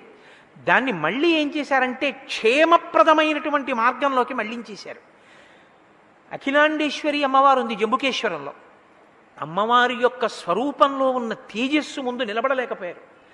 ఇప్పటికీ అర్చకులు అక్కడ మధ్యాహ్నం అమ్మవారికి నివేదన చేయాలంటే చీరలు కట్టుకుని వెళ్ళాలి. ఆడవారిలా అలంకారం చేసుకుని లోపలికి వెళ్ళి నైవేద్యం పెడతారు. కాబట్టి ఇప్పుడు అమ్మవారిలో ఉన్న అదనపు తేజస్సుని అదనపు తేజస్సు అంటే మనం భరించలేని తేజస్సుని శంకరులు తీసేశారు. తీసేసి అమ్మవారి వజ్ర తాటంకములలోకి పెట్టి ఆ తాటంకములను పొదిగారు అమ్మవారికి. అలాగే కంచిలో కామాక్షి అమ్మవారి తేజస్సుని తీసి పృథివీలో శ్రీచక్రం వేసి శ్రీచక్రంలోకి ప్రవేశపెట్టారు. అందుకే శంకర భగవత్పాదులు ఈ జాతికి చేసినటువంటి ఉపకారం నభూతో న ఇక ఎవ్వరూ చెయ్యలేరు అంతటి మహాత్ముడు శంకర భగవత్పాదులంటే ఆయన పేరు స్మరిస్తే చాలు పాపరాశి దగ్ధం అవుతుంది. అంతటి మహానుభావుడు. కాబట్టి ఈ రోజులలో వచ్చి హవిస్సు స్వీకరిస్తున్నటువంటి దేవతలు మీ కంటికి కనపడరు. ఎందుకు కనపడరు అంటే మీ కంటికి వారు కనపడితే తట్టుకోగలిగిన శక్తి మీకు లేదు. మీరు చూడగలిగినటువంటి ఉపాసన బలం మీకుంటే మీకు ఆ దేవతలు కనపడతారు. అలా చూసిన మహాపురుషులు ఉన్నారు. అలా చూసి ఫలానా ఫలానా దేవతలు వచ్చారు వాళ్ళు తిరుగుతున్నారు అని దర్శనం చేసినటువంటి వాళ్ళు ఉన్నారు. కనుక తతో దేవా సగంధర్వాహ సిద్ధాశ్చ పరమ పరమర్శయ భాగ ప్రతిగ్రహార్థం వై సమవేత యథావిధి. ఆనాడు దశరథుడు ఇష్టి చేస్తుంటే పుత్రకామేష్టి దాని పేరు. కొడుకుల కొరకు చేసిన ఇష్టి కనుక. ఆ యజ్ఞంలో హవిస్సులు పుచ్చుకోవడానికి వచ్చినటువంటి దేవతలందరూ కూడా ఇప్పుడు మీరు ఉపన్యాసం వినడానికి వచ్చి ఎలా కూర్చున్నారో అలా వాళ్ళందరూ మనని పిలిచినప్పుడు వెళ్ళి హవిస్సు పుచ్చుకుందామని వాళ్ళందరూ అక్కడ సభలో కూర్చున్నారు. ఇంకా ఈయన మొదలెట్టాలి. మొదలుపెట్టి హవిస్సు ఇస్తే ఓం నమో నారాయణాయ స్వాహ అన్నారనుకోండి నారాయణుడు వచ్చి హవిస్సు పుచ్చుకుంటాడు ఓం ఒక్కొక్క దేవతని పిలిచి ఓం నమో పర్జన్య స్వాహ అన్నారనుకోండి పర్జన్య దేవత వచ్చి ఆ హవిస్సుని పుచ్చుకుంటాడు కాబట్టి ఇప్పుడు దేవతలందరూ కూర్చున్నారు. దేవతలందరూ వచ్చారు దేవతలతో పాటు ఎవరు వచ్చారు చతుర్ముఖ బ్రహ్మగారు వచ్చారు ఆయన అగ్రస్థానం ఆయన మహానుభావుడు చతుర్ముఖ బ్రహ్మగారు అంటే అందుకని ఆయన్ని అగ్రాసనం వేసి కూర్చోబెట్టారు. దేవతలందరూ కూర్చున్నారు. ఎప్పుడు కామన్ టాపిక్ అని ఒకటి ఉంటుంది లోకంలో. అంటే అందరూ మాట్లాడుకోవడానికి యోగ్యమైనటువంటి విషయం. ఇప్పుడు ఈ ఉపన్యాసం అయిపోయి మీరు వెళ్ళిపోతున్నారు అనుకోండి ఇవాళ ఉండేటటువంటి సామాన్యమైన విషయం ఏమిటి? నాకు దాని జోలి అంత ఆసక్తి లేదు కానీ ఏదో ఎన్నికల గురించి మాట్లాడుకుంటారు అలా ఇప్పుడు అందరూ ఏం మాట్లాడుకుంటారు? వాళ్ళు పిలిచేంత వరకు హవిస్సులకి? అందరూ మాట్లాడుకోవడానికి మిగిలినటువంటి విషయం ఒక్కటే ఉంది. ఏమిటది? రావలసిన పెద్ద ఆయన వచ్చారు ఇప్పుడే అడగాలి. ఏమిటి అడగాలి? అంటే అయ్యా రావణాసురుడు మమ్మల్ని చీల్చి చెండాడేస్తున్నాడు. ఎలా చచ్చిపోతాడండి అసలు ఆయన అని అడగాలి. ఎందుకు అడగాలి? బ్రహ్మగారే వరాలు ఇచ్చారు. అందుకని ఆయన అడగాలి. కాబట్టి వీళ్ళందరూ కూర్చున్నారు కాబట్టి ఉత్తినే కూర్చోవడం ఎందుకని ఎలాగో వచ్చారు కదా అని చతుర్ చతుర్ముఖ బ్రహ్మగారితో చెప్తున్నారు. అయ్యా భగవన్ త్వత్ప్రసాదేన రావణో నామరక్షత సర్వాన్నో బాధతే వీర్యాత్ శాసితుం తం నశక్నుమ. మీరు వరాలు ఇచ్చేశారు రావణాసురుడికి. ఇప్పుడు ఆయనకి అడ్డు ఆపు లేదు. అందరినీ బాధ పెట్టేస్తున్నాడు. ఎంత బాధ పెడుతున్నాడో తెలుసా? ఒకరో ఇద్దరో కాదు అందరూ ఒక్కొక్కరు లేచి ఆ బాధలన్నీ చెప్తున్నారు. ఋషీన్ యక్షాన్ సగంధర్వాన్ అసురాన్ బ్రాహ్మణాంస్తథా అతిక్రామతి దుర్ధర్షో వరదానేన మోహిత ఋక్షు ఋషుల్ని యక్షుల్ని గంధర్వుల్ని అసురుల్ని బ్రాహ్మణుల్ని అందరినీ బాధ పెట్టేస్తున్నాడు. ఎందుకు బాధ పెట్టేస్తున్నాడు అంటే ఒక్కటే కారణం. వరదాని మోహిత. మీరు వరం ఇచ్చారు. నీకు వాడి వల్ల చావులేదు వీడి వల్ల చావులేదు వాడి వల్ల చావులేదు అని వరం ఇచ్చేశారు. వాళ్ళు ఎవరు చంపలేరు. చంపలేరు కాబట్టి ఆయనకి అహంకారం వచ్చేసింది. అహంకారం వచ్చింది కాబట్టి అందరినీ బాధించేస్తున్నాడు. నైనం సూర్యం ప్రతపతి పార్శ్వే వాతిన మారుత. చలోర్మిమాలీతం దృష్ట్వా సముద్రోపి నకంపతే మా సంగతి అలా వదిలిపెట్టండి. చాలా దారుణమైన విషయం ఏమిటో తెలుసా?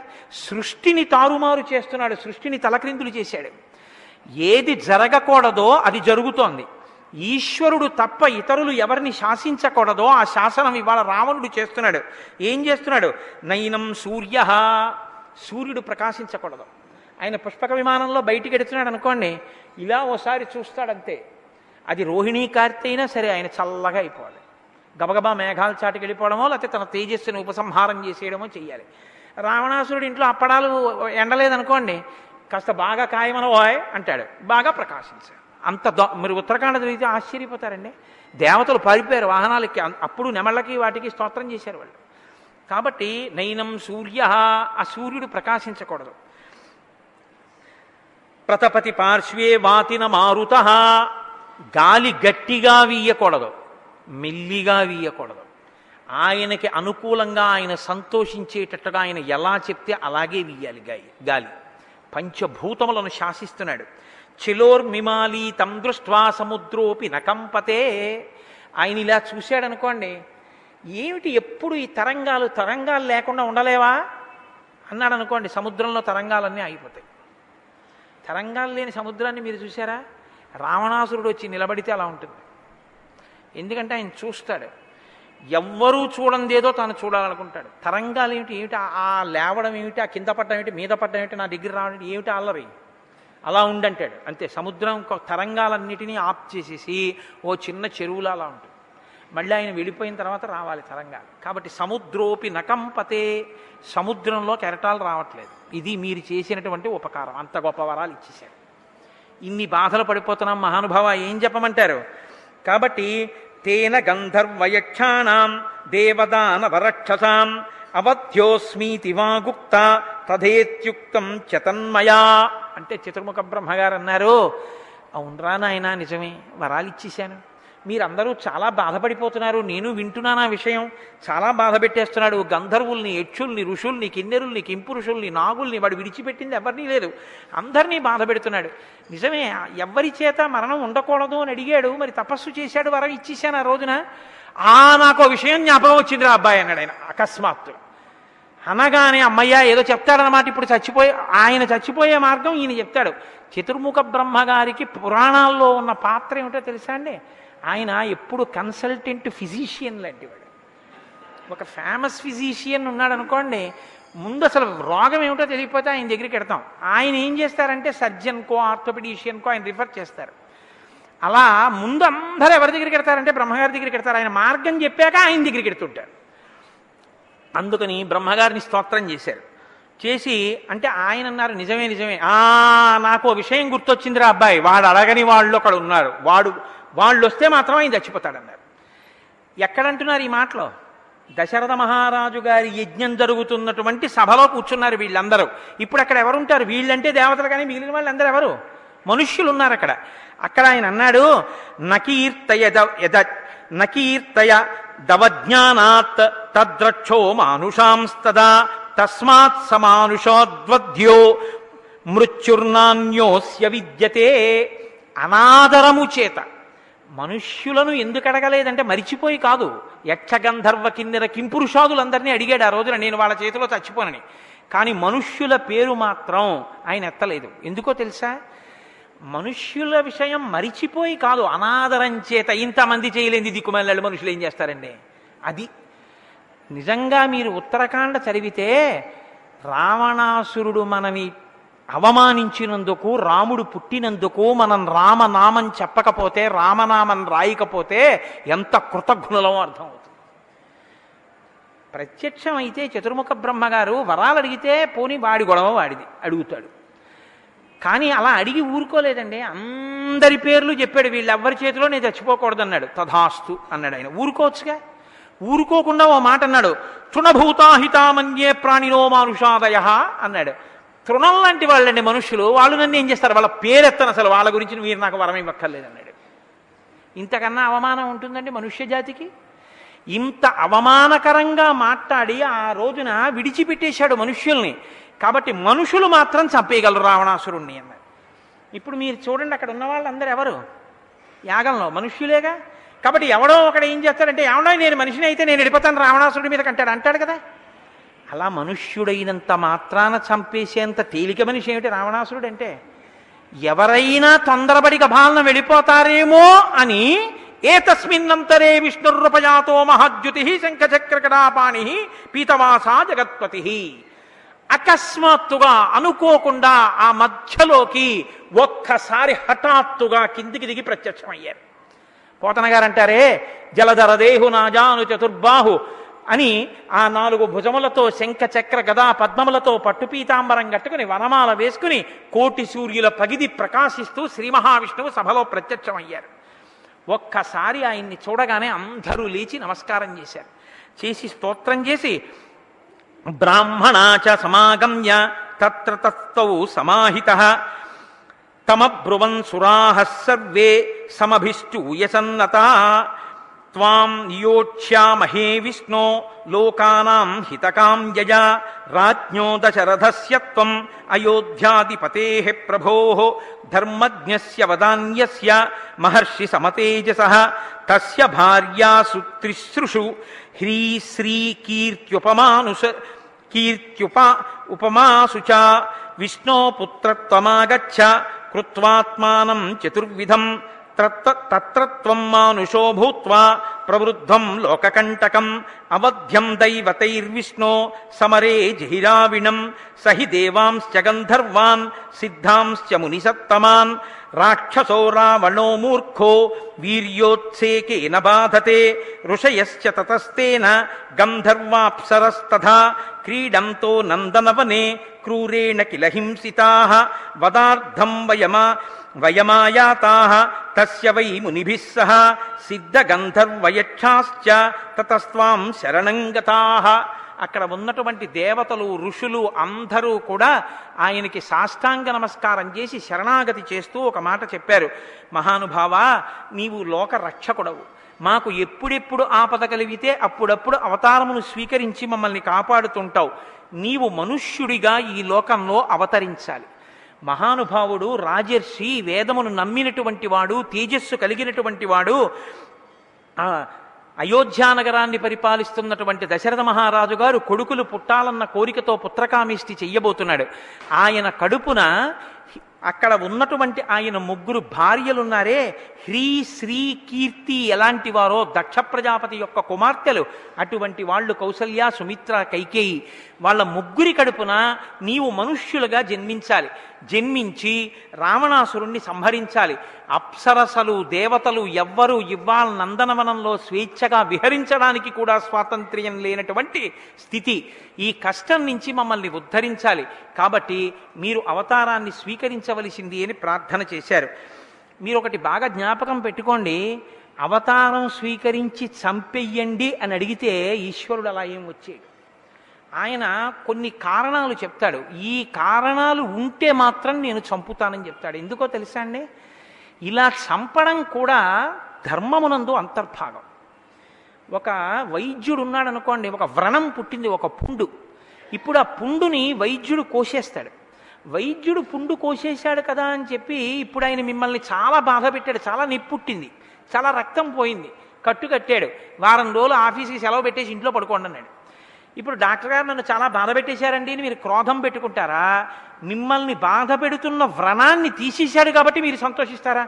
నా పుండు నాకు ఇచ్చేయండి పట్టుకెళ్ళిపోతానంటాడు ఏమిటి ఎవడైనా? ఎవడండు పుండుపోయిందని సంతోషిస్తాడు. పుండు తీసేసినటువంటి వైద్యుడిది ఎంత ఉపకారమో ధర్మాన్ని కబళిస్తున్నటువంటి వాళ్ళని అంతరింపచేసి ఆ శరీరంతో వాడు ఉండి ఇంకా అధర్మం ఇంకా మహాపాపం చేసి లోకకంటకుడై అందరి చేత నిందింపబడేటటువంటి స్థితి నుంచి ఆ శరీరాన్ని వినిర్ముక్తం చేసినటువంటి దయ పరమేశ్వరుడు. కాబట్టి అది కూడా ధర్మ సంస్థాపన ఎందు అంతర్భాగం. కాబట్టి ధర్మానికి హాని కలిగేటటువంటి రీతిలో ఆయన ప్రవర్తించాడు అంటే తప్ప ఆయన అవతార స్వీకారం చేసి చంపడు. అందుకే ఆయన ఒక మాట చెప్తాడు భాగవతంలో శుద్ధ సాధులందు సురలందు శృతులందు గోవులందు విప్రకోటియందు ధర్మ పదవియందు తవిని నాయందు వాడెన్నడలుగు నాడు పట్టి వధింతు అన్నాడు. శుద్ధ సాధులందు నన్నే నమ్ముకుని బతుకుతున్నటువంటి మహాభక్తులైన వాళ్ళ జోలికి వెడితే మాత్రం చంపేస్తాను. శృతులందు వేదాన్ని తిరస్కరించి బతకడం వేదాన్ని విమర్శించడం ఎక్కువైపోతే అవతారం తీసుకుని చంపేస్తాను. గోవులందు ఆవుల జోలికి వెడితే చంపేస్తాను. విప్రకోటియందు వేదం చదువుకుని వేదాన్ని నమ్ముకుని బతుకుతున్న వాళ్ళ జోలికెడితే చంపేస్తాను. విప్రకోటి ఎందు ధర్మ పదవి ఎందు ధర్మం జోలికెడితే చంపేస్తాను. తవిలి నాయందు చిట్ట చివర తన గురించి చెప్పాడు. అదే పనిగా నన్ను నిందిస్తే చంపేస్తాను. తప్ప అన్యథా నేను ప్రతి చిన్న విషయానికి అవతారం స్వీకరించి చంపను. కాబట్టి ఇప్పుడు ఆయన చంపడానికి కారణం చెప్తున్నాడు. ఎందుకు చంపుతానో తెలుసా రావణాసురుణ్ణి? భయం త్యజచ భద్రం వో హితార్థం యుధిరావణం సపుత్ర పౌత్రం సామాత్యం సమిత్ర జ్ఞాతి బాంధవం హత్వా క్రూరం దురాత్మానం దేవర్షీణాం భయావహం దశవర్ష సహస్రాణి దశవర్ష శతాని చ వత్సామి మానుషే లోకే పాలయన్ పృథివీమిమాం. నేను రావణాసురుణ్ణి చంపడానికి కారణం మిమ్మల్ని అందరినీ భయపెట్టడం. భయం కన్నా మృత్యువు లోకంలో ఇంకోటి లేదండి. మీ మానాన మీరు వేదాన్ని నమ్ముకుని బతుకుతుంటే మిమ్మల్ని భయపడేలా చేస్తున్నాడు. అందుకు చంపేస్తాను. మీ అందరి హితం కోసం చంపేస్తాను. చంపడం కూడా ఎలా చంపుతానో తెలుసా? విషవృక్షాలన్నీ కలిసి ఒక పెద్ద వనం పెరిగినట్టుగా పెరిగాయి రావణాసురుడితో పాటు. అందుకని సపుత్రం కొడుకులందరినీ చంపేస్తాను. సైన్యాన్ని చంపేస్తాను.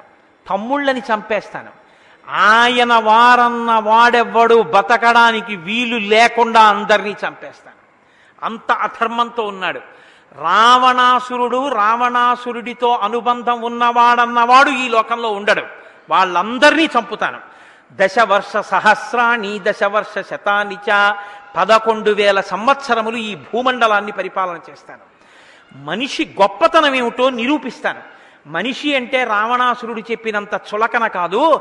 మనిషి అంటే ఇంత గొప్పవాడని చెప్పడానికి నేను ఒక మనుష్యుడిగా ప్రవర్తించి మనిషి గొప్పతనాన్ని నిరూపిస్తాను. అందుకు మనందరం రుణపడ్డాను రామచంద్రమూర్తికి.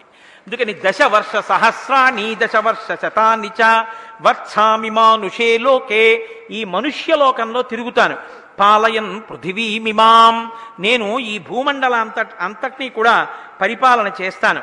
తత పద్మ పలాశాక్ష కృత్వాత్మానం చతుర్విధం పితరం రోచయామాస తదా దశరథం నృపం ఆయన తనని తాను నాలుగుగా విభాగించుకున్నాడు. విభాగించుకున్నాడంటే ముక్కలైపోయాడు అని మీరు భావన చేయకూడదు.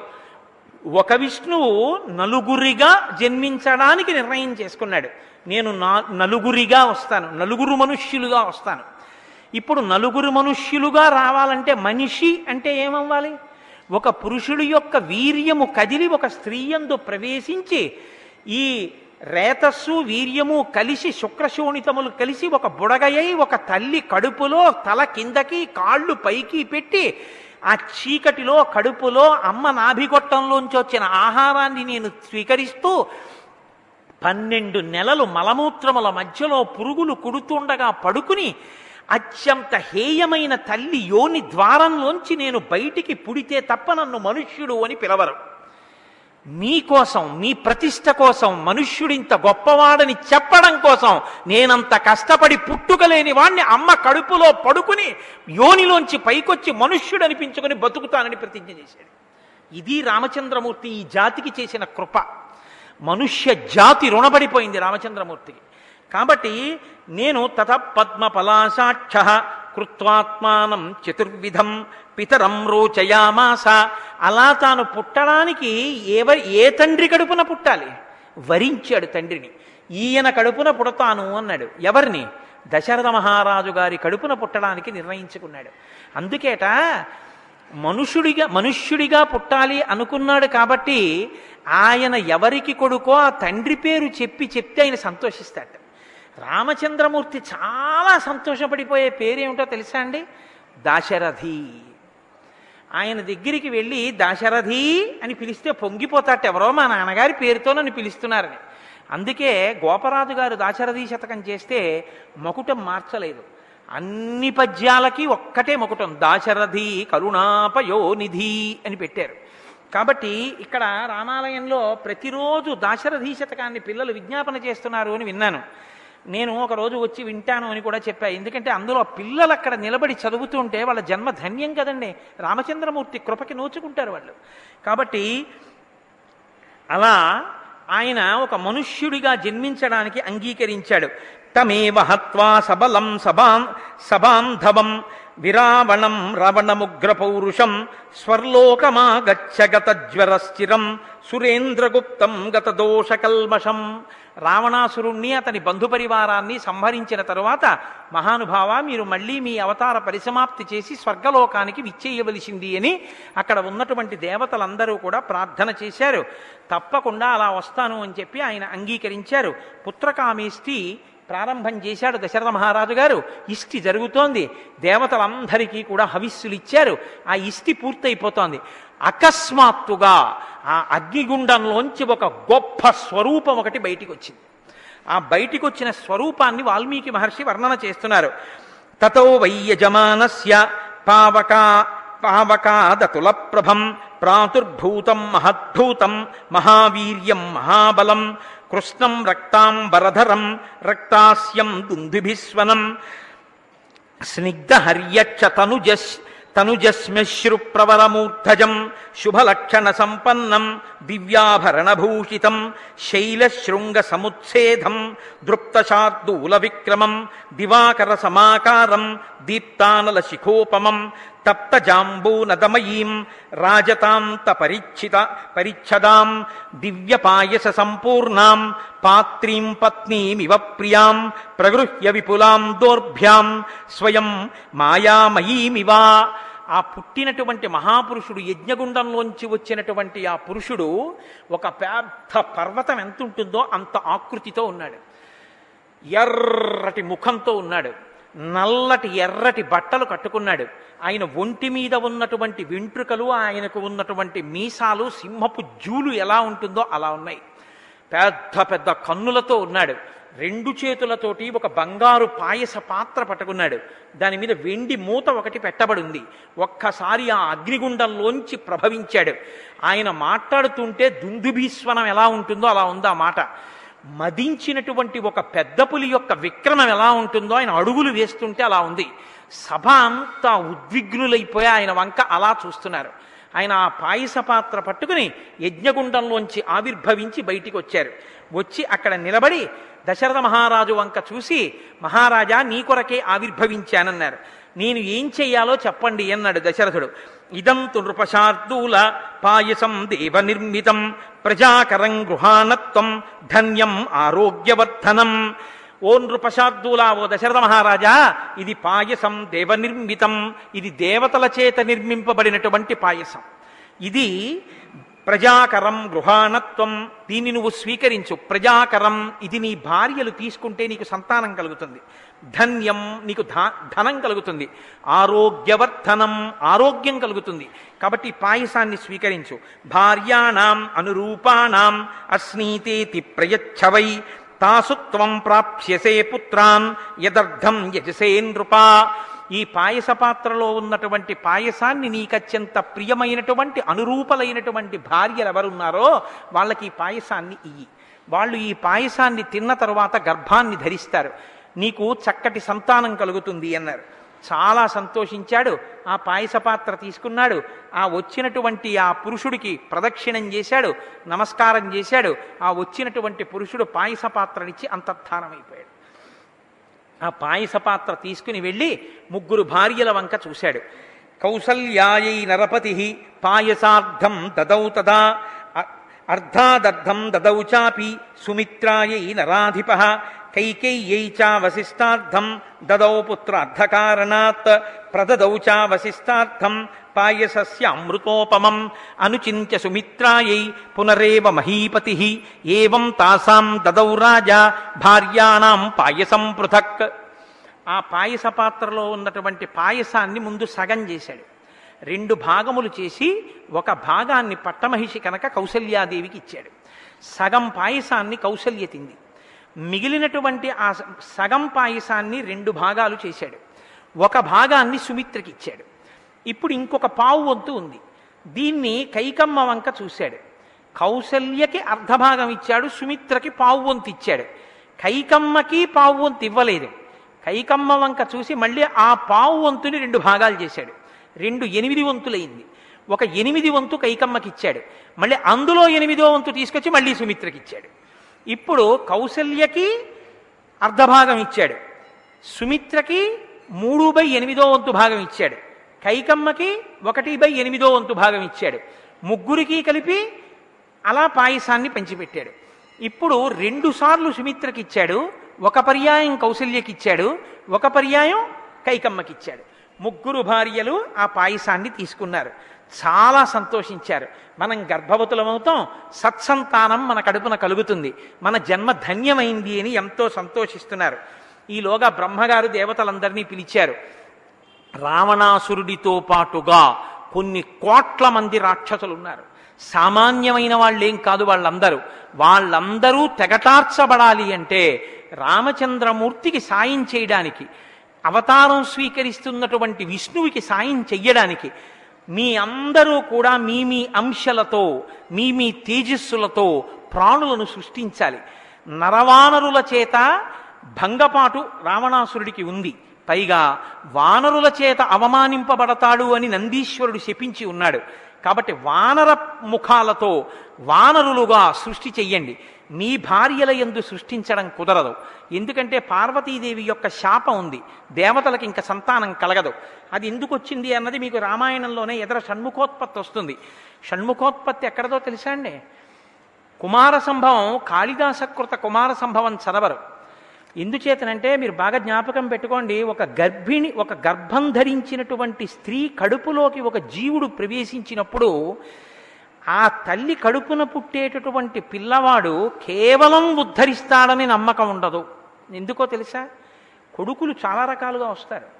ఒకడు శత్రుపుత్రుడు వస్తాడు. శత్రువు వీడు నన్ను ఇంత బాధ పెట్టాడు ఇంత బాధ పెట్టాడని తలుచుకు తలుచుకు తలుచుకు తలుచుకు తలుచుకు తలుచుకు ప్రాణం విడిచిపెడతాడు. అది చాలా కోపంతో ఆ లలితా సహస్రనామ స్తోత్రంలో అమ్మవారి ఒక నామానికి ఈ పునర్జన్మ గురించి వ్యాఖ్యానం కూడా ఉంది. కాబట్టి వాడు అలా క్రోధం పెట్టుకు పెట్టుకు మరణిస్తే ఈయనకి కొడుగ్గా వస్తాడు. నాన్నగారు వాడిని ఒరే నువ్వు ఇంజనీరింగ్ చదువు అన్నారనుకోండి. అదే నేను చదవనంటాడు. రే నువ్వు వ్యాపారం చెయ్యి. అదే నేను చేయనంటాడు ఒరే నువ్వు అన్నం తిను నేను తిన్నంటాడు ఒరే ఆయనకి నమస్కారం చెయ్యి నేను చేయనంటాడు వాడికి ఒకే ఒక లక్ష్యం ఏమిటంటే తండ్రి ఏడవాలి. తండ్రిని ఏడిపించడమే ప్రయోజనం. మీరు చూడండి కొంతమంది కొడుకులు ఉంటారు. ఊళ్ళో వాళ్ళకి మంచివాళ్ళు. తండ్రికి అన్నం కూడా పెట్టరు. మా నాన్నగారి పేరు మాత్రం ఎత్తకండి అంటారు ఎందుకో తెలుసా అండి? వాడిని వదలలేడినే పుత్రేష ఎలా వదులుతాడు? వదలలేడు. ఇంతకు ముందు జన్మలో ఏడిపించిన ఏడుపు వాడు ఇప్పుడు ఏడిపిస్తాడు. శత్రువు కొడుగ్గా వస్తాడు. ఒక్కొక్కసారి అప్పు తీసుకుని తీర్చకపోతే వాడు కొడుగ్గా వస్తాడు. వాడు ఏం చేస్తాడంటే అప్పు అయిపోయే వరకు వీడి దగ్గర అన్నం తిని వెళ్ళిపోతాడు. శరీరం వదిలేస్తాడు. అప్పుడు వాడు చచ్చిపోయిన వీడు ఏడుస్తూ కూర్చుంటాడు.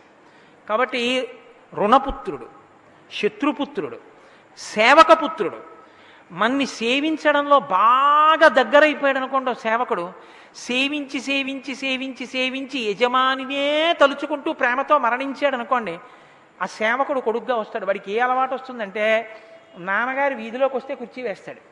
నాన్నగారు పడుకుంటే కాళ్ళు పడతాడు. నాన్నగారు లేవగానే ఆయనకి దంతధావనం చేసుకోవడానికి పరికరాలు ఇస్తాడు. నాన్నగారు వీధిలోంచి రాగానే కాళ్ళు కడుగుతాడు తువ్వాలు పెట్టి తుడుస్తాడు. అక్షరం ముక్క మాత్రం రాదు.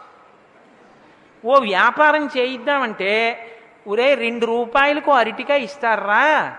పట్టికెళ్ళి బేరమాడి అరటికాయలు పట్టుకురా అని తండ్రి పంపించాడు. నాకు ఓ తండ్రి చెప్పుకుని ఏడ్చాడు. అది చెప్తున్నా పేరు చెప్పడం బాగుండదు. ఆరు రూపాయలు ఇచ్చి అరటికాయలు ఒక్కొక్కటి రెండు రూపాయలు ఉంటాయి. బేరమాడి పట్టుకురా అన్నాడు ఆయన. అంటే వీడు వెళ్ళి అడిగాడు ఎంత అరటికాయ? అన్నాడు. ఐదు రూపాయలకి మూడు అన్నాడు ఆయన. అంటే ఆయనకి ఐదు రూపాయలకి మూడైతే ఒక అరటికాయ ఎంత అయింది భాగాహారం తెలియదు ఆయనకి. అందుకని ఆయన ఏమనంటే నాకు అనవసరం. ఆరు రూపాయలకి మూడు ఇస్తావా? అన్నాడు. తప్పకుండా. ఇబ్బంది ఏమి తీసుకెళ్ళమన్నాడు. మరి ఇంటికి వచ్చి చెప్పాడు నాన్నగారండి మీరు ఎప్పుడూ బెంగ పెట్టుకుంటారు నాకు రాదని. అరటికాయ రెండు రూపాయలు ఉంటుందన్నారు కాబట్టి ఐదుకి మూడు ఇస్తా అన్నాడు. నేను రెండు రూపాయలు కూడా చెప్పిన ఆరు ఆరు రూపాయలకి మూడు తీసుకొచ్చానన్నాడు. ఇదే రానా? ఏడుపు? అన్నాడు తండ్రి. వాడు సేవక పుత్రుడు. ఇప్పుడు మిమ్మల్ని బాధించడానికి లోపల ఉన్న ప్రాణి ఏ రూపంలో వస్తోందో మీకు తెలియదు ఏది వస్తోందో. అందరూ ఉద్ధరించేయడానికి ఏం వచ్చేస్తారని చెప్పడానికి ఉండదు. ఇప్పుడు కడుపులో ఉన్నటువంటి ప్రాణి సంస్కరింపబడి ఆయన మీకు ఆనుకూల్యతతో మీ వంశాన్ని నాశనం చేసేవాడు కాకుండా వృద్ధిలోకి వచ్చేటటువంటి వాడై దీర్ఘాయుష్మంతుడై సంతోషం ఇవ్వగలిగిన వాడు కావాలి అంటే శాస్త్రంలో మర్యాద ఏమిటో తెలుసా అండి? గర్భిణీ స్త్రీ శ్రీరామాయణంలో బాలకాండలో చెప్పిన షణ్ముఖోత్పత్తి వినాలి. ఆ షణ్ముఖోత్పత్తి వింటే కడుపులో ఉన్న పిండానికి అటువంటి దోషాలు ఏమైనా ఉంటే దోషాలన్నీ పోతాయి. అందుకే షణ్ముఖోత్పత్తి వినండి అంటారు లేకపోతే భాగవతం దశమస్కంధం కృష్ణలీలలు వినమంటారు. మనకి రేపు కానీ ఎల్లుండి కానీ వచ్చేస్తుంది. రామచంద్రమూర్తి పుడితే విశ్వామిత్రుడి వెంట విడితే షణ్ముఖోత్పత్తి గంగావతరణం వస్తాయి. కాబట్టి ఇప్పుడు ముగ్గురికి పాయసం పంచిపెట్టిన తరువాత బ్రహ్మగారు పిలిచి పార్వతీదేవి శాప కారణం చేత మీ భార్యల ఎందు మీకు సంతానం కలగరు.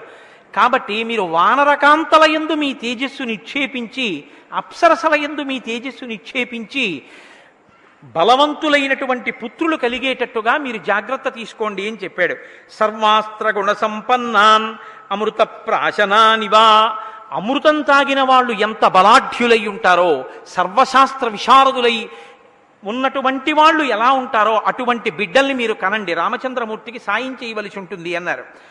అప్సరస్సు చ ముఖ్యాసు గంధర్వీణాం తనూషు చ యక్ష పన్నగ కన్యాసు రుక్ష విద్యాధరీషు చ కిన్నిరీణాంచ గాత్రేషు వానరీణాం తనూషు చ సృజద్ధం హరిరూపేణ పుత్రాంస్తుల్య పరాక్రమాన్ పూర్వమేవ మయా సృష్టో జాంబవాన్ వృక్షపుంగవ జృంభమాణస్య సహసా మమ వక్త్రాదజాయత ఆయన అన్నాడు మీ భార్యల వలన సంతానం కలగదు కాబట్టి గంధర్వకాంతలు యక్షకాంతలు పన్నగకాంతలు నాగకాంతలు వృక్షకాంతలు విద్యాధరకాంతలు వానరకాంతలు వీరి ఎందు మీ తేజస్సుని నిక్షేపించి మీతో సమానమైన బలం కలిగినటువంటి వానర వీరుల్ని సృష్టించండి.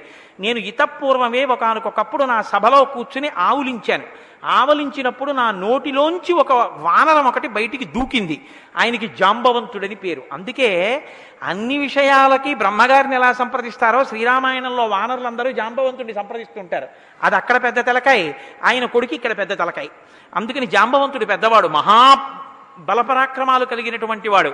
ఒకనొకనాడు శ్రీ మహావిష్ణువు త్రివిక్రమ స్వరూపంతో భూమిని దానం బట్టి ఆయన ఇంతంతై వటుడింతయ్యై మరియుతానింతయ్య భోవీధిపై అంతైత అని అంత పెద్దవాడైపోయి భూమండలాన్ని ఆ స్వర్గలోకాన్ని అంతటిని ఆక్రమించేసినప్పుడు ఇరవై ఒక్క పర్యాయములు ప్రదక్షిణం చేశాడు జాంబవంతుడు. అంతటి బలశాలి. కాబట్టి నా నోటి వెంట జాంబవంతుడు పుట్టాడు. మీరు కూడా సృష్టించండి అన్నాడు.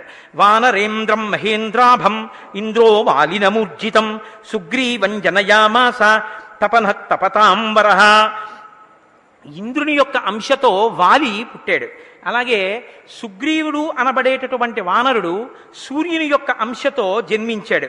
అలాగే బృహస్పతి త్వజన త్వజనయత్తారం తారం నామ మహాహరిం. బృహస్పతి తన అంశతో తారుడనేటటువంటి వానరుణ్ణి సృష్టించాడు. సర్వవానర ముఖ్యానాం బుద్ధిమంతం అనుత్తమం. బృహస్పతి ఎటువంటి బుద్ధి కలిగినటువంటి వాడో ఈ తారుడనబడేటటువంటి వానరుడు కూడా అంత బుద్ధి కలిగినటువంటి హరివీరుడు.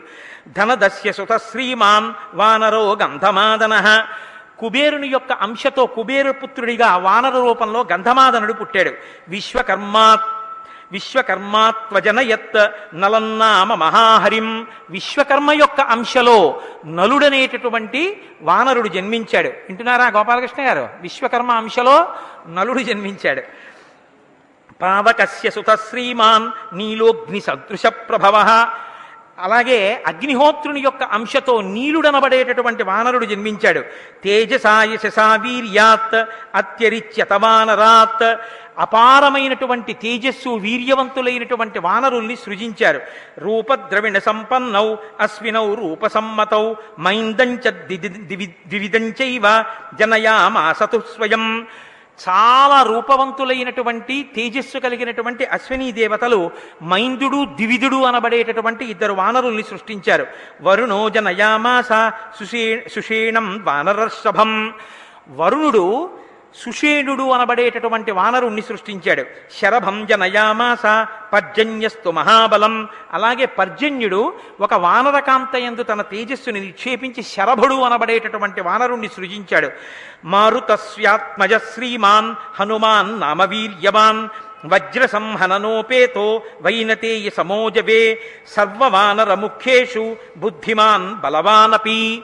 వాయుదేవుని యొక్క అంశతో అందరు వానరులలోనూ కూడా బలాఢ్యుడైనటువంటి వాడు గొప్ప బుద్ధిబలం కలిగినటువంటి వాడు మహాత్ముడైనటువంటి వాడు రామచంద్రమూర్తి ఎందు అపారమైనటువంటి భక్తి కలిగిన వాడు.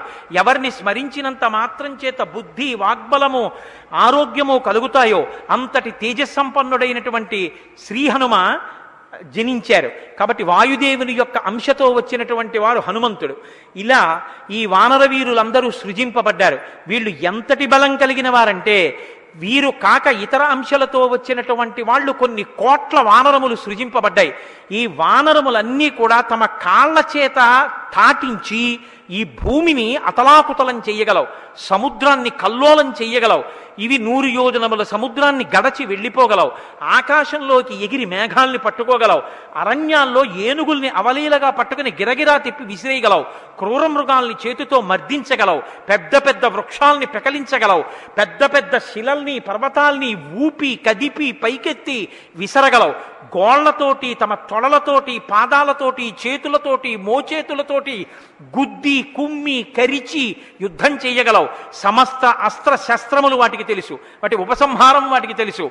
అవి గాలిలో తిరగగలవు నీటిలో తిరగగలవు భూమి మీద తిరగగలవు.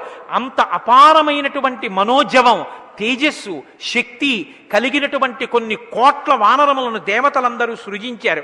కాబట్టి వానరులందరూ రామచంద్రమూర్తికి సాయం చేయడం కోసమని ఈ భూమండలం మీద ప్రభవించారు. పాయస పాత్రని తీసుకుని తన భార్యలకి ఆ పాయసాన్ని పంచిపెట్టిన దశరథ మహారాజు గారు యజ్ఞం పూర్తయిపోయిన తర్వాత ఎప్పుడెప్పుడు ఇంక తన భార్యల వలన తనకి పుత్రోదయం జరుగుతుందా అని ఎదురు చూస్తున్నారు. శ్రీమతాం గచ్చతాం తేషాం స్వపురాణి పురాప్తత బలాని రాజ్ఞాం శుభ్రాణి ప్రహృష్టాని చకాసిరే దశరథ మహారాజు గారు యజ్ఞానికి వచ్చిన వాళ్ళందరికీ ఇచ్చిన విలువైనటువంటి వస్త్రాల్ని తాము ధరించి ఆ హారములను వేసుకుని సంతోషంగా వచ్చినటువంటి అతిథులందరూ తిరిగి రథాలెక్కి వెళ్ళిపోతున్నారు. గతేషు పృథివీశేషు రాజా దశర దశరథస్తదా ప్రవివేశ పురీం శ్రీమాన్ పురస్కృత్య ద్విజోత్తమాన్ బ్రాహ్మణులను ముందుంచుకుని దశరథ మహారాజు గారు కూడా యజ్ఞం పూర్తి చేసి తన అంతఃపురానికి వెళ్ళిపోయాడు. తనతో పాటు శాంత ఋష్యశృంగుల్ని తీసుకెళ్ళాడు ఆయన దగ్గర అంతఃపురంలో కొంతకాలం ఉన్నారు. శాంతయాప్రయౌ సార్ధం ఋష్యశృంగ సుపూజిత అన్వీయమానో రాజ్ఞాధ సానుయాత్రేణ ధీమత.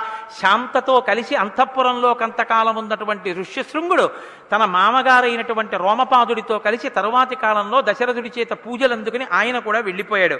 తతో యజ్ఞే సమాప్తే తు ఋతూనాం షట్ సమత్యయు ततश्च द्वादशे मासे चैत्रे नावमिके तिथौ नक्षत्रेदिति दैवत्ये स्वच्छसंस्थेषु पञ्चषु ग्रहेषु कर्कटे लग्ने वाक्पतां बिन्दुना सह प्रोद्यमाने जगन्नाथं सर्वलोकनमस्कृतम्।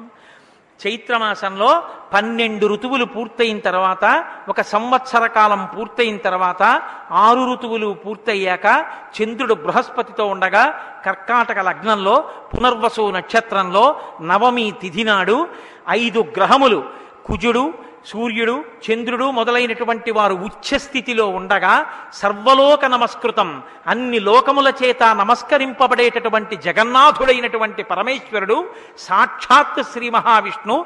విష్ణువు కౌసల్యానందవర్ధనుడై రామచంద్రమూర్తిగా ఈ లోకంలో ఆవిర్భవించారు. కౌసల్యా దశరథులకి మొట్టమొదటి కొడుకుగా మహానుభావుడు రామచంద్రమూర్తి ఆవిర్భవించారు. కౌసల్యాజ నయద్రామం సర్వలక్షణ సంయుతం విష్ణోరర్థం మహాభాగం పుత్రం ఐక్ష్వాకువర్ధనం. ఇక్ష్వాకు వంశమంతా తరించిపోయేటట్టుగా ఆ రామచంద్రమూర్తి ఈ లోకంలో ఆవిర్భవించగానే దేవతలందరూ కూడా దుందుబులు మ్రోగించారు అదిగో దేవదుందుబులు మ్రోగినట్టే దేవాలయంలో దుందుబులు మ్రోగుతున్నాయి మంగళధ్వనులు చేశారు. ఆ కౌసల్యాదేవి ఆ పక్కన పుట్టినటువంటి ఆ రామచంద్రమూర్తిని తన దగ్గరకి తీసుకుంటే ఇంద్రుడితో కలిసి ఉన్నటువంటి అదితి ఎలా ప్రకాశించిందో అలా ప్రకాశించిందట తల్లి. కౌసల్యాసు సువేతేన పుత్రేణ అమిత తేజస యథావరేణ దేవానాం అదితిర్వజ్రపాణిన భరతో నామకైకేయ్యాం జజ్ఞే సత్యపరాక్రమ సాక్షాత్ విష్ణోశ్చతుర్థాంశ సర్వై సముదితో గుణై. కైకేయి భరతుడు అనబడేటటువంటి పేరు ఉంచబడవలసినటువంటి కుమారుణ్ణి రా రామచంద్రమూర్తి తరువాతి బిడ్డగా ప్రభవించింది ప్రసవించింది. కాబట్టి రామచంద్రమూర్తి తర్వాత పుట్టినటువంటి వాడు భరతుడు. అధ లక్ష్మణ శత్రుఘ్నౌ సుమిత్రా జనయచ్యుతౌ వీరౌ సర్వాస్త్రకుశలౌ విష్ణోరద్ధ సమన్వితౌ. లక్ష్మణుడు శత్రుఘ్నుడు వీళ్ళిద్దరూ ఆశ్లేష నక్షత్రంలో కవల పిల్లలుగా సుమిత్రాదేవికి జన్మించారు. పుష్యే జాతస్తు భరతో మీనలగ్నే ప్రసన్నధీహి. భరతుడు మీనలగ్నంలో జన్మించాడు పుష్యమీ నక్షత్రంలో జన్మించాడు. గుణవంతో నిరూపాశ్చ రుచ్చా ప్రష్టోపదోపమాహ జఘు కలంచ గంధర్వ నృతశ్చాప్సరో దేవదుంధుభయో నేదు పుష్పవృష్టిశ్చ ఖాచ్యుతా ఉత్సవశ్చ మహానాసీత్ అయోధ్యాయాం జనాకుల రథ్యాశ్చ జన సంబంధ నటనర్తక సంకులాహ గాయన గాయనైశ్చ విరావిణ్యో వాదనైశ్చ తథాపరై ప్రదేయాంశ్చ దదౌ రాజా సూతమాఘదవందినాం బ్రాహ్మణేభ్యో దదౌ విత్తం గోధనాని సహస్రశ. రామచంద్రమూర్తి లక్ష్మణమూర్తి భరత శత్రుఘ్నులు ఈ లోకంలో ఆవిర్భవించగానే ఆకాశంలో అప్సరసలందరూ నాట్యం చేశారట. దేవదుందుబులు మోగాయి పుష్పవృష్టి కురిసింది. దేవతలు సంతోషించారు. కోసల రాజ్యం అంతటా ఉత్సవమే. వచ్చిన యాత్రికులందరూ కూడా సంతోషాన్ని ప్రకటించారు. పౌరులందరూ కూడా తమ ఇళ్ళల్లోనే పెద్ద పండగ జరుగుతున్నట్టుగా పతాకాలు పైకెత్తారు. గొప్ప ఉత్సవం. ఎక్కడ చూసినా ఆనందం. దశరథ మహారాజు గారికి సంతానం కలిగింది. అశ్వమేధయాగం పుత్రకామేష్టి చేస్తే అపురూపమైనటువంటి కొడుకులు. సాక్షాత్తు విష్ణువే కొడుకులుగా పుట్టారు. సర్వగుణములతోటి శోభించేటటువంటి పిల్లలు మనుష్య జాతి కీర్తి ప్రతిష్టలు నిర్మ నిలబెట్టగలిగినటువంటి ధర్మాత్ములు ఏ మహానుభావుడి పేరు చెప్పుకుంటే పాపరాశి ధ్వంసమైపోతుందో అటువంటి మహాపురుషులు ప్రభవించారని వాళ్ళందరూ సంతోషంతో నటీనటులందరూ నాట్యం చేశారట నాటకాలు వేశారట అందరినీ వినోదింపచేశారట నృత్యం చేసేవాళ్ళు నృత్యం చేశారట వంది మాగది సూతులు మొదలైన వాళ్ళని పిలిచి దశరథ మహారాజు గారు కొన్ని లక్షల గోవుల్ని బంగారు కాసుల్ని ద్రవ్యాన్ని దానం చేశారు. ఆ వచ్చినటువంటి వాళ్ళందరినీ కానుకలతో సంతోష పెట్టారు రాజ్యమంతా ఎక్కడ చూసినా ఎంతో సంతోషంగా ఉంది. పదకొండో రోజు పూర్తయింది పురిటిమైల తీరింది. తీరిన తరువాత ఆ పుట్టినటువంటి నలుగురు పిల్లలకి పేర్లు పెట్టమని దశరథ మహారాజు గారు కులగురువైనటువంటి వాడు పురోహితుడైనటువంటి వాడు వశిష్ఠ మహర్షిని అభ్యర్థించారు. పెడితే తాతగారు పెట్టాలి లేకపోతే గురువు గారు పెట్టాలి. అంతేకాని లేక లేక పుట్టారని పేర్లు దశరథ మహారాజు గారు పెట్టుకోలేదు. గురువు గారిని పెట్టమన్నారు. ఈ లోకానికి వశిష్ఠ మహర్షి ఇక్ష్వాకు వంశానికి పౌరోహిత్యం చేసి మనకిచ్చిన కానుక రామనామం. అందుకని ఆ నామాన్ని చెప్పుకుంటే రాబో తరాలన్నీ మనుష్య జాతి తరిస్తుందని ఒక ఒత్తు లేకుండా అష్టాక్షరీ మహామంత్రంలోంచి ఒక బీజాక్షరాన్ని పంచాక్షరీ మహామంత్రంలోంచి ఒక బీజాక్షరాన్ని ఏ రెండు బీజాక్షరాలు లేకపోతే ఆ మంత్రాలకు అర్థమే ఉండదో అటువంటి బీజాక్షరాల్ని తీసుకుని అగ్ని బీజం ఒకటి అమృత బీజం ఒకటి ఆ రెండిటినీ కలిపి రామ అని నామకరణం చేశారు. కాబట్టి జ్యేష్ఠం రామం మహాత్మానం భరతం కైకయీసుతం సౌమిత్రిం లక్ష్మణమితి శత్రుఘ్నం అపరం తథా పెద్దవాడికి రామ అని నామకరణం చేశారు. రెండవ వాడికి కైకేయీసుతుడికి భరత అని నామకరణం చేశారు. సౌమిత్రిం లక్ష్మణమితి. లక్ష్మణస్వామికి లక్ష్మణస్వామి అని సుమిత్ర యొక్క కుమారుడికి నామకరణం చేశారు. నాలుగవ వాడికి చిట్ట చివర పుట్టిన వాడికి శత్రుఘ్నుడు అని నామకరణం చేశారు. ఈ పేర్లు ఎంత దూరదృష్టితో పెట్టారో. ఆ పిల్లలు వంశం తరించడం కాదు మనుష్య జాతి తరించాలని పెట్టారు. నాకు ఈ మాట చెప్తుంటే ఒక విషయం జ్ఞాపకానికి వస్తోంది. ఈ రామనామం పట్టుకుని తరించినటువంటి పట్టణాల్లో ఈ గుంటూరు పట్టణం ఒకటి. ఎందుకో తెలుసా అండి? ఇక్కడే ఉంది. లోకంలో రామాలయం ఉంటుంది. రామకోటి పందిరి ఉంటుంది. రామనామక్షేత్రం ఉన్న ఊరు గుంటూరు. ఎందుచేతనంటే నాకు ఆ పేర్లు సరిగ్గా జ్ఞాపకం ఉన్నాయో లేదో నాకు తెలీదు. కానీ పిచ్చయ్యదాసు గారు అని చెప్పి ఒక మహానుభావుడు ఒక ఆయన వినుకొండలో ఉద్యోగం చేస్తుండేవారు. ఆయన వినుకొండలో ఉద్యోగం చేస్తున్నప్పుడు సంతానం కలగకపోతే అక్కడే గుంట ఆంజనేయ స్వామి దేవాలయం అని ఉంటే ఆ దేవాలయంలో ఆంజనేయ స్వామి వారిని అర్చించారు.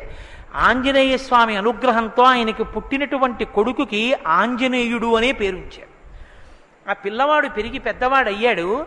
వారు తరువాతి కాలంలో శ్రీశైలం దగ్గర నాకు జ్ఞాపకం ఉంటే పెద్ద చెరువు అనుకుంటా నా ఊరి పేరు. ఆ ఊరికి వారు బదిలీ అయ్యారు. అక్కడ ఈ పిల్లవాడు చిన్నతనంలో మట్టి తవ్వుతూ ఆడుకుంటున్నప్పుడు అతనికి రామచంద్రమూర్తి యొక్క విగ్రహం ఒకటి దొరికింది. ఆ దారు విగ్రహాన్నే తర్వాతి కాలంలో తీసుకొచ్చి మార్చి మార్చి ఎక్కడ తండ్రి పిచ్చయ్యదాసు గారు ఉన్నారో అక్కడే ఇంట్లో గోడలో గూడు కట్టి ఆ గూట్లో రామచంద్రమూర్తి విగ్రహాన్ని పెట్టి ఆరాధించి తరించారు ఆంజనేయులు గారు. ఆ మహానుభావుడు తనకి పెళ్ళవుతుంటే నాకు పెళ్ళవుతున్నప్పుడు మామిడి తోరణాలు కూడా కట్టద్దు అని చెప్పి రామనామం రాసినటువంటి తోరణాలు తన ఈ పెళ్ళి పందిరంతా కట్టించుకున్నారు. నాకు మంగళ వాయిద్యాలు వద్దు నేను మంగళసూత్రం కడుతున్నప్పుడు మంగళ వాయిద్యాలు కాదు. శ్రీరామ నీనామెంత రుచిరా రామ రామ రామ అనండ అదే మంగళధ్వని. అంటూ రామనామం చెప్పించుకున్నారు. ఆ పిచ్చయ్యదాసు గారు రామకోటి రాసి మహానుభావుడు చిట్ట చివర ఒక బండిలో ఆ రామకోటి పుస్తకాలన్నీ పెట్టుకుని భద్రాచల క్షేత్రం చేరి తెల్లవారితే శ్రీరామనవమి రేపు ఇద్దువుగా నువ్వు పుస్తకాలంటే ఏమో ఏ రోజు మనది ఇవాళ ఇచ్చేస్తానని అష్టమి తిథి నాడు తను రాసిన రామకోటి పుస్తకాలన్నీ రామచంద్రమూర్తికి ఇచ్చేసి కొండ కింద పెద్దగా భజన చేస్తూ రాత్రి ఒంటి గంట వేళ రామాలయం వంక చూస్తూ రామ రామ రామ నరుస్తూ శరీరం విడిచిపెట్టేస్తే అవతల రామచంద్రమూర్తి కళ్యాణం జరుగుతుంటే వచ్చిన భక్తులు కొన్ని వేల మంది రామనామం చేస్తుండగా ఆయన పార్థివ శరీరం కట్టెల్లో కాలిపోయి ఆయన తేజస్సు రామచంద్రమూర్తిలో కలిసిపోయింది. అంతటి మహానుభావుడి కుమారుడిగా పుట్టినటువంటి ఆంజనేయులు గారు రామనామ క్షేత్రాన్ని ఈ సన్ ఈ పక్కనే ఈ సమీపంలోనే ఏర్పాటు చేసి ఆయనకి దొరికిన విగ్రహాన్ని ఇక్కడ దేవాలయంలో ఉంచారు. అంత గొప్ప క్షేత్రం. ఆ వంశంలో వచ్చినటువంటి మహాపురుషుడే ఇక్కడ ఉన్నాడు నన్న నిన్న ఆయన నన్ను పుష్పమాలాలంకృతుల్ని చేశారు. అంత గొప్ప క్షేత్రం. రామనామం ఎంత గొప్పదో చాటి చెప్పినటువంటి ఊళ్ళల్లో ఈ గుంటూరు ఒకటి. మీ గుంటూరు అని నేను అన్నాం. ఎందుకో తెలుసా? నాది కూడా గుంటూరు. ఏవి నలభై రెండు రోజులు వచ్చి రామాయణం చెప్పి అస్తమానం ఇక్కడికి వచ్చి చెప్తున్నప్పుడు నేను ఎందుకు గుంటూరు వండి కాను? నేను గుంటూరు వండి కాబట్టి మన గుంటూరు అంత గొప్పది. రామనామాన్ని ప్రచారం చేసిన క్షేత్రాల్లో రామనామంతో ధన్యమైన క్షేత్రాల్లో గుంటూరు పట్టణం ఒకటి. కాబట్టి ఆ రామనామమే చాలు. ఆ ఒక్క నామం కానీ నాలుక మీద ఉందా? ధరింప చేయడానికి ఆ నామం చాలు. అంత గొప్ప నామాన్ని వశిష్ఠ మహర్షి ఆయన కర్మ ఇక్షాకు వంశానికి పౌరోహిత్యం చేయడం. ఆయన పౌరోహిత్యం చేసింది ఎందుకు అంటే శ్రీ మహావిష్ణువు మనుష్యుడిగా ఆవిర్భవిస్తాడు. ఆయనకి నేను నామకరణం చెయ్యాలి. ఆయనకి నేను నామకరణం చేయడం అంటే దశరథుడు పొంగిపోవడానికి పేరు పెట్టడం కాదు. ఆ పేరు ఒత్తు లేకుండా ఎవరైనా పలకగలిగినటువంటి నామం అయి ఉండాలి. ఆ నామం పలికినంత మాత్రం చేత కొన్ని కోట్ల జన్మల నుంచి వెంటాడి జీవుణ్ణి పట్టుకున్నటువంటి పాప రాశి దగ్ధమైపోవాలి.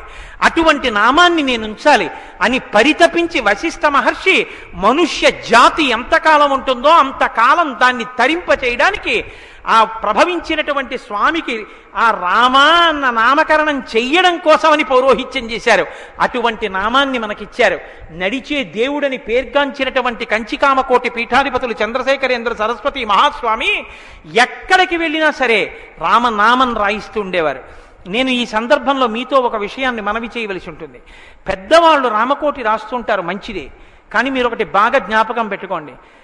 మన సంతోషం ఎవరి మీద ఆధారపడి ఉంటుందంటే పిల్లల యొక్క అభ్యున్నతి మీద ఆధారపడి ఉంటుంది. మనం ఎంతసేపు రామనామం మనం రాసే ప్రయత్నం చేస్తాం మంచిదే. కానీ పిల్లలకి శ్రీరామానుగ్రహం కలగాలి అంటే మామూలుగా వాళ్ళు ఇంట్లో కూర్చుని శ్రీరామ అని రాసినా చాలు.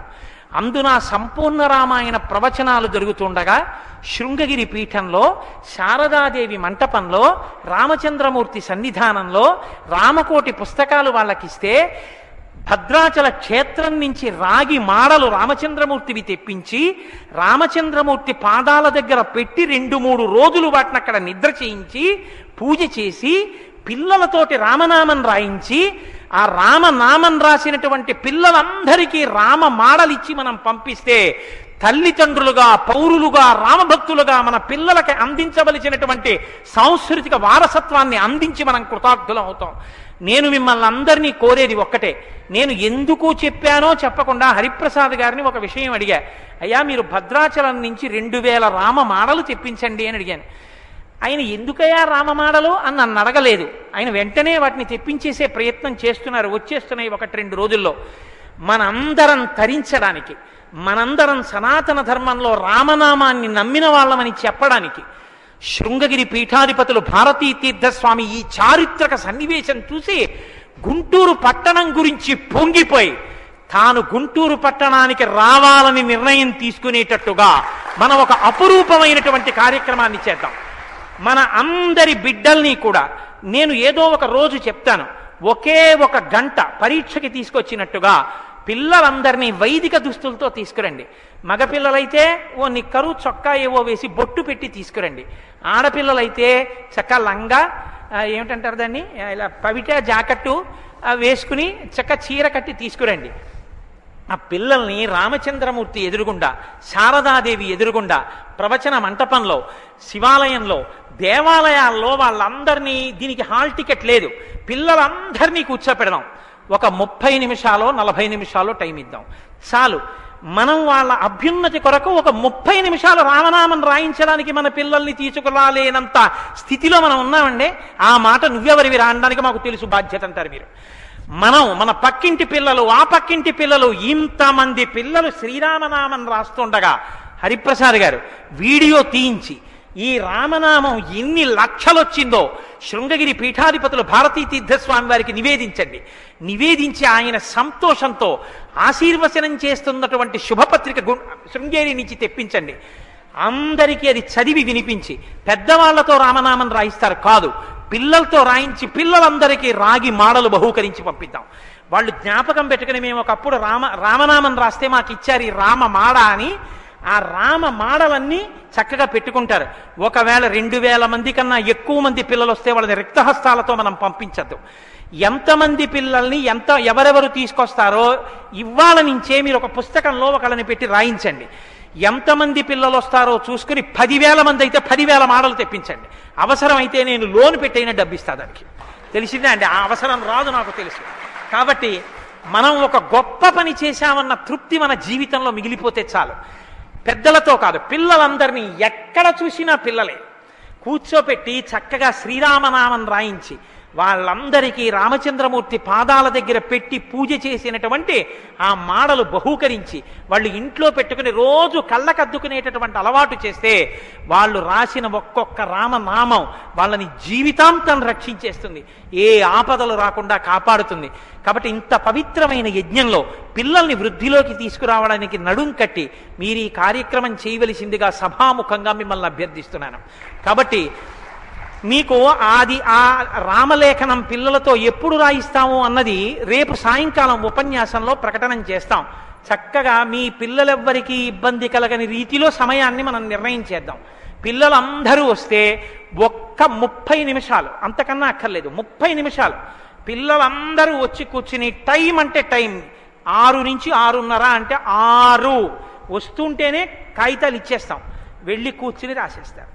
రాసేసిన తర్వాత అందరికీ రామచంద్రమూర్తి పాదాల దగ్గర నుంచి తీసి మాడ ప్రసాదం. ఇచ్చి పిల్లల్ని పంపిద్దాం. వాళ్ళకు ఒక గొప్ప సంస్కృతి అలవాటు అవుతుంది. సనాతన ధర్మానికి వారసులవుతారు. ఒకవేళ మీరందరూ నా ప్రతిపాదన మీకు ఆమోదయోగ్యమైతే ఒక్కసారి కరతాళ ధ్వనులు చేయండి నేను సంతోషిస్తాను. ఓ నాకు చాలా సంతోషంగా ఉంది.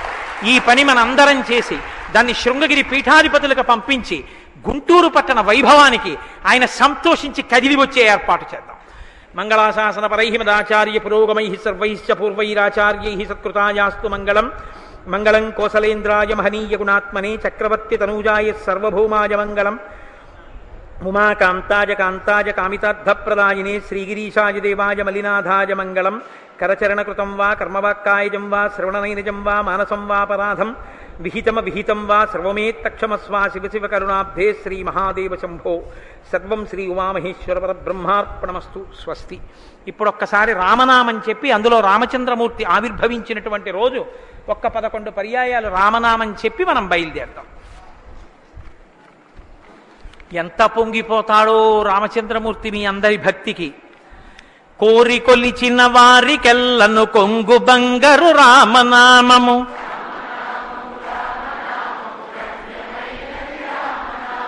గోచరంబగు జగము లోపల గోప్యమైనది రామనామము.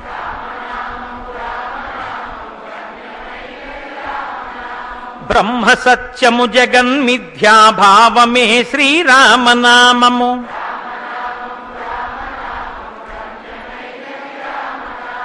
భక్తితో భజించు వారికి ముక్తి నొసగును రామనామము.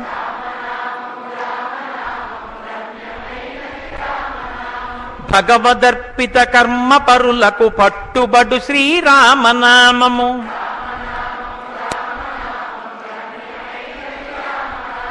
సకల జీవులలోన విలిగే సాక్షిభూతము రామనామము.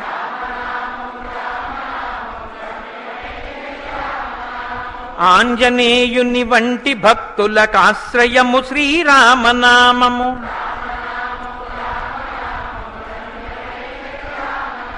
రాకడయు పోకడయు లేనిది రమ్యమైనది రామనామము.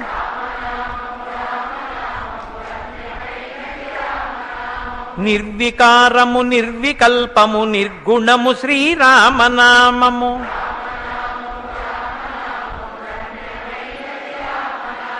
కోటి జన్మల పాపమెల్లను రూపుమాపును రామనామము.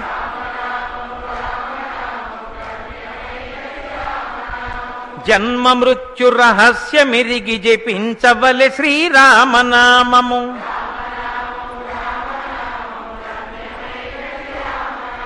పసితనంబున అభ్యసించిన పట్టుబడు శ్రీరామనామము.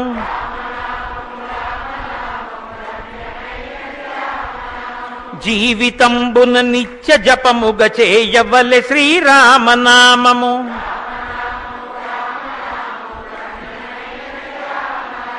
పాలు మీ గడ పంచదారల పక్వమే శ్రీరామనామము.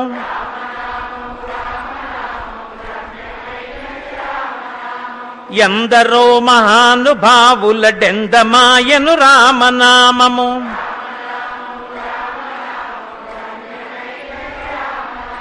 వెంట తిరిగడి వారికెల్లను కంటి పాపే రామనామము.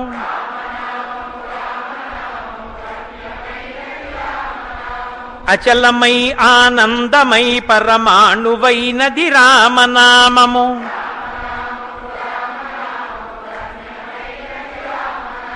జానకీ హృత్కమలమందున అలరుచున్నది శ్రీరామనామము.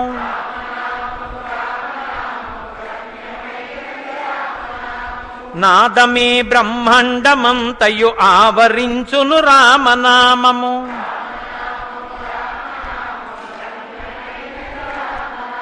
రాక్షసులను తరిమి కొట్టిన నామమే శ్రీరామనామము.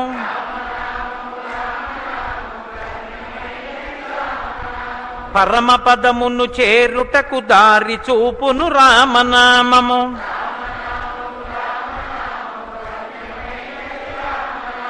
తల్లివలె రక్షించు సుజనుల ఎల్లకాలము రామనామము.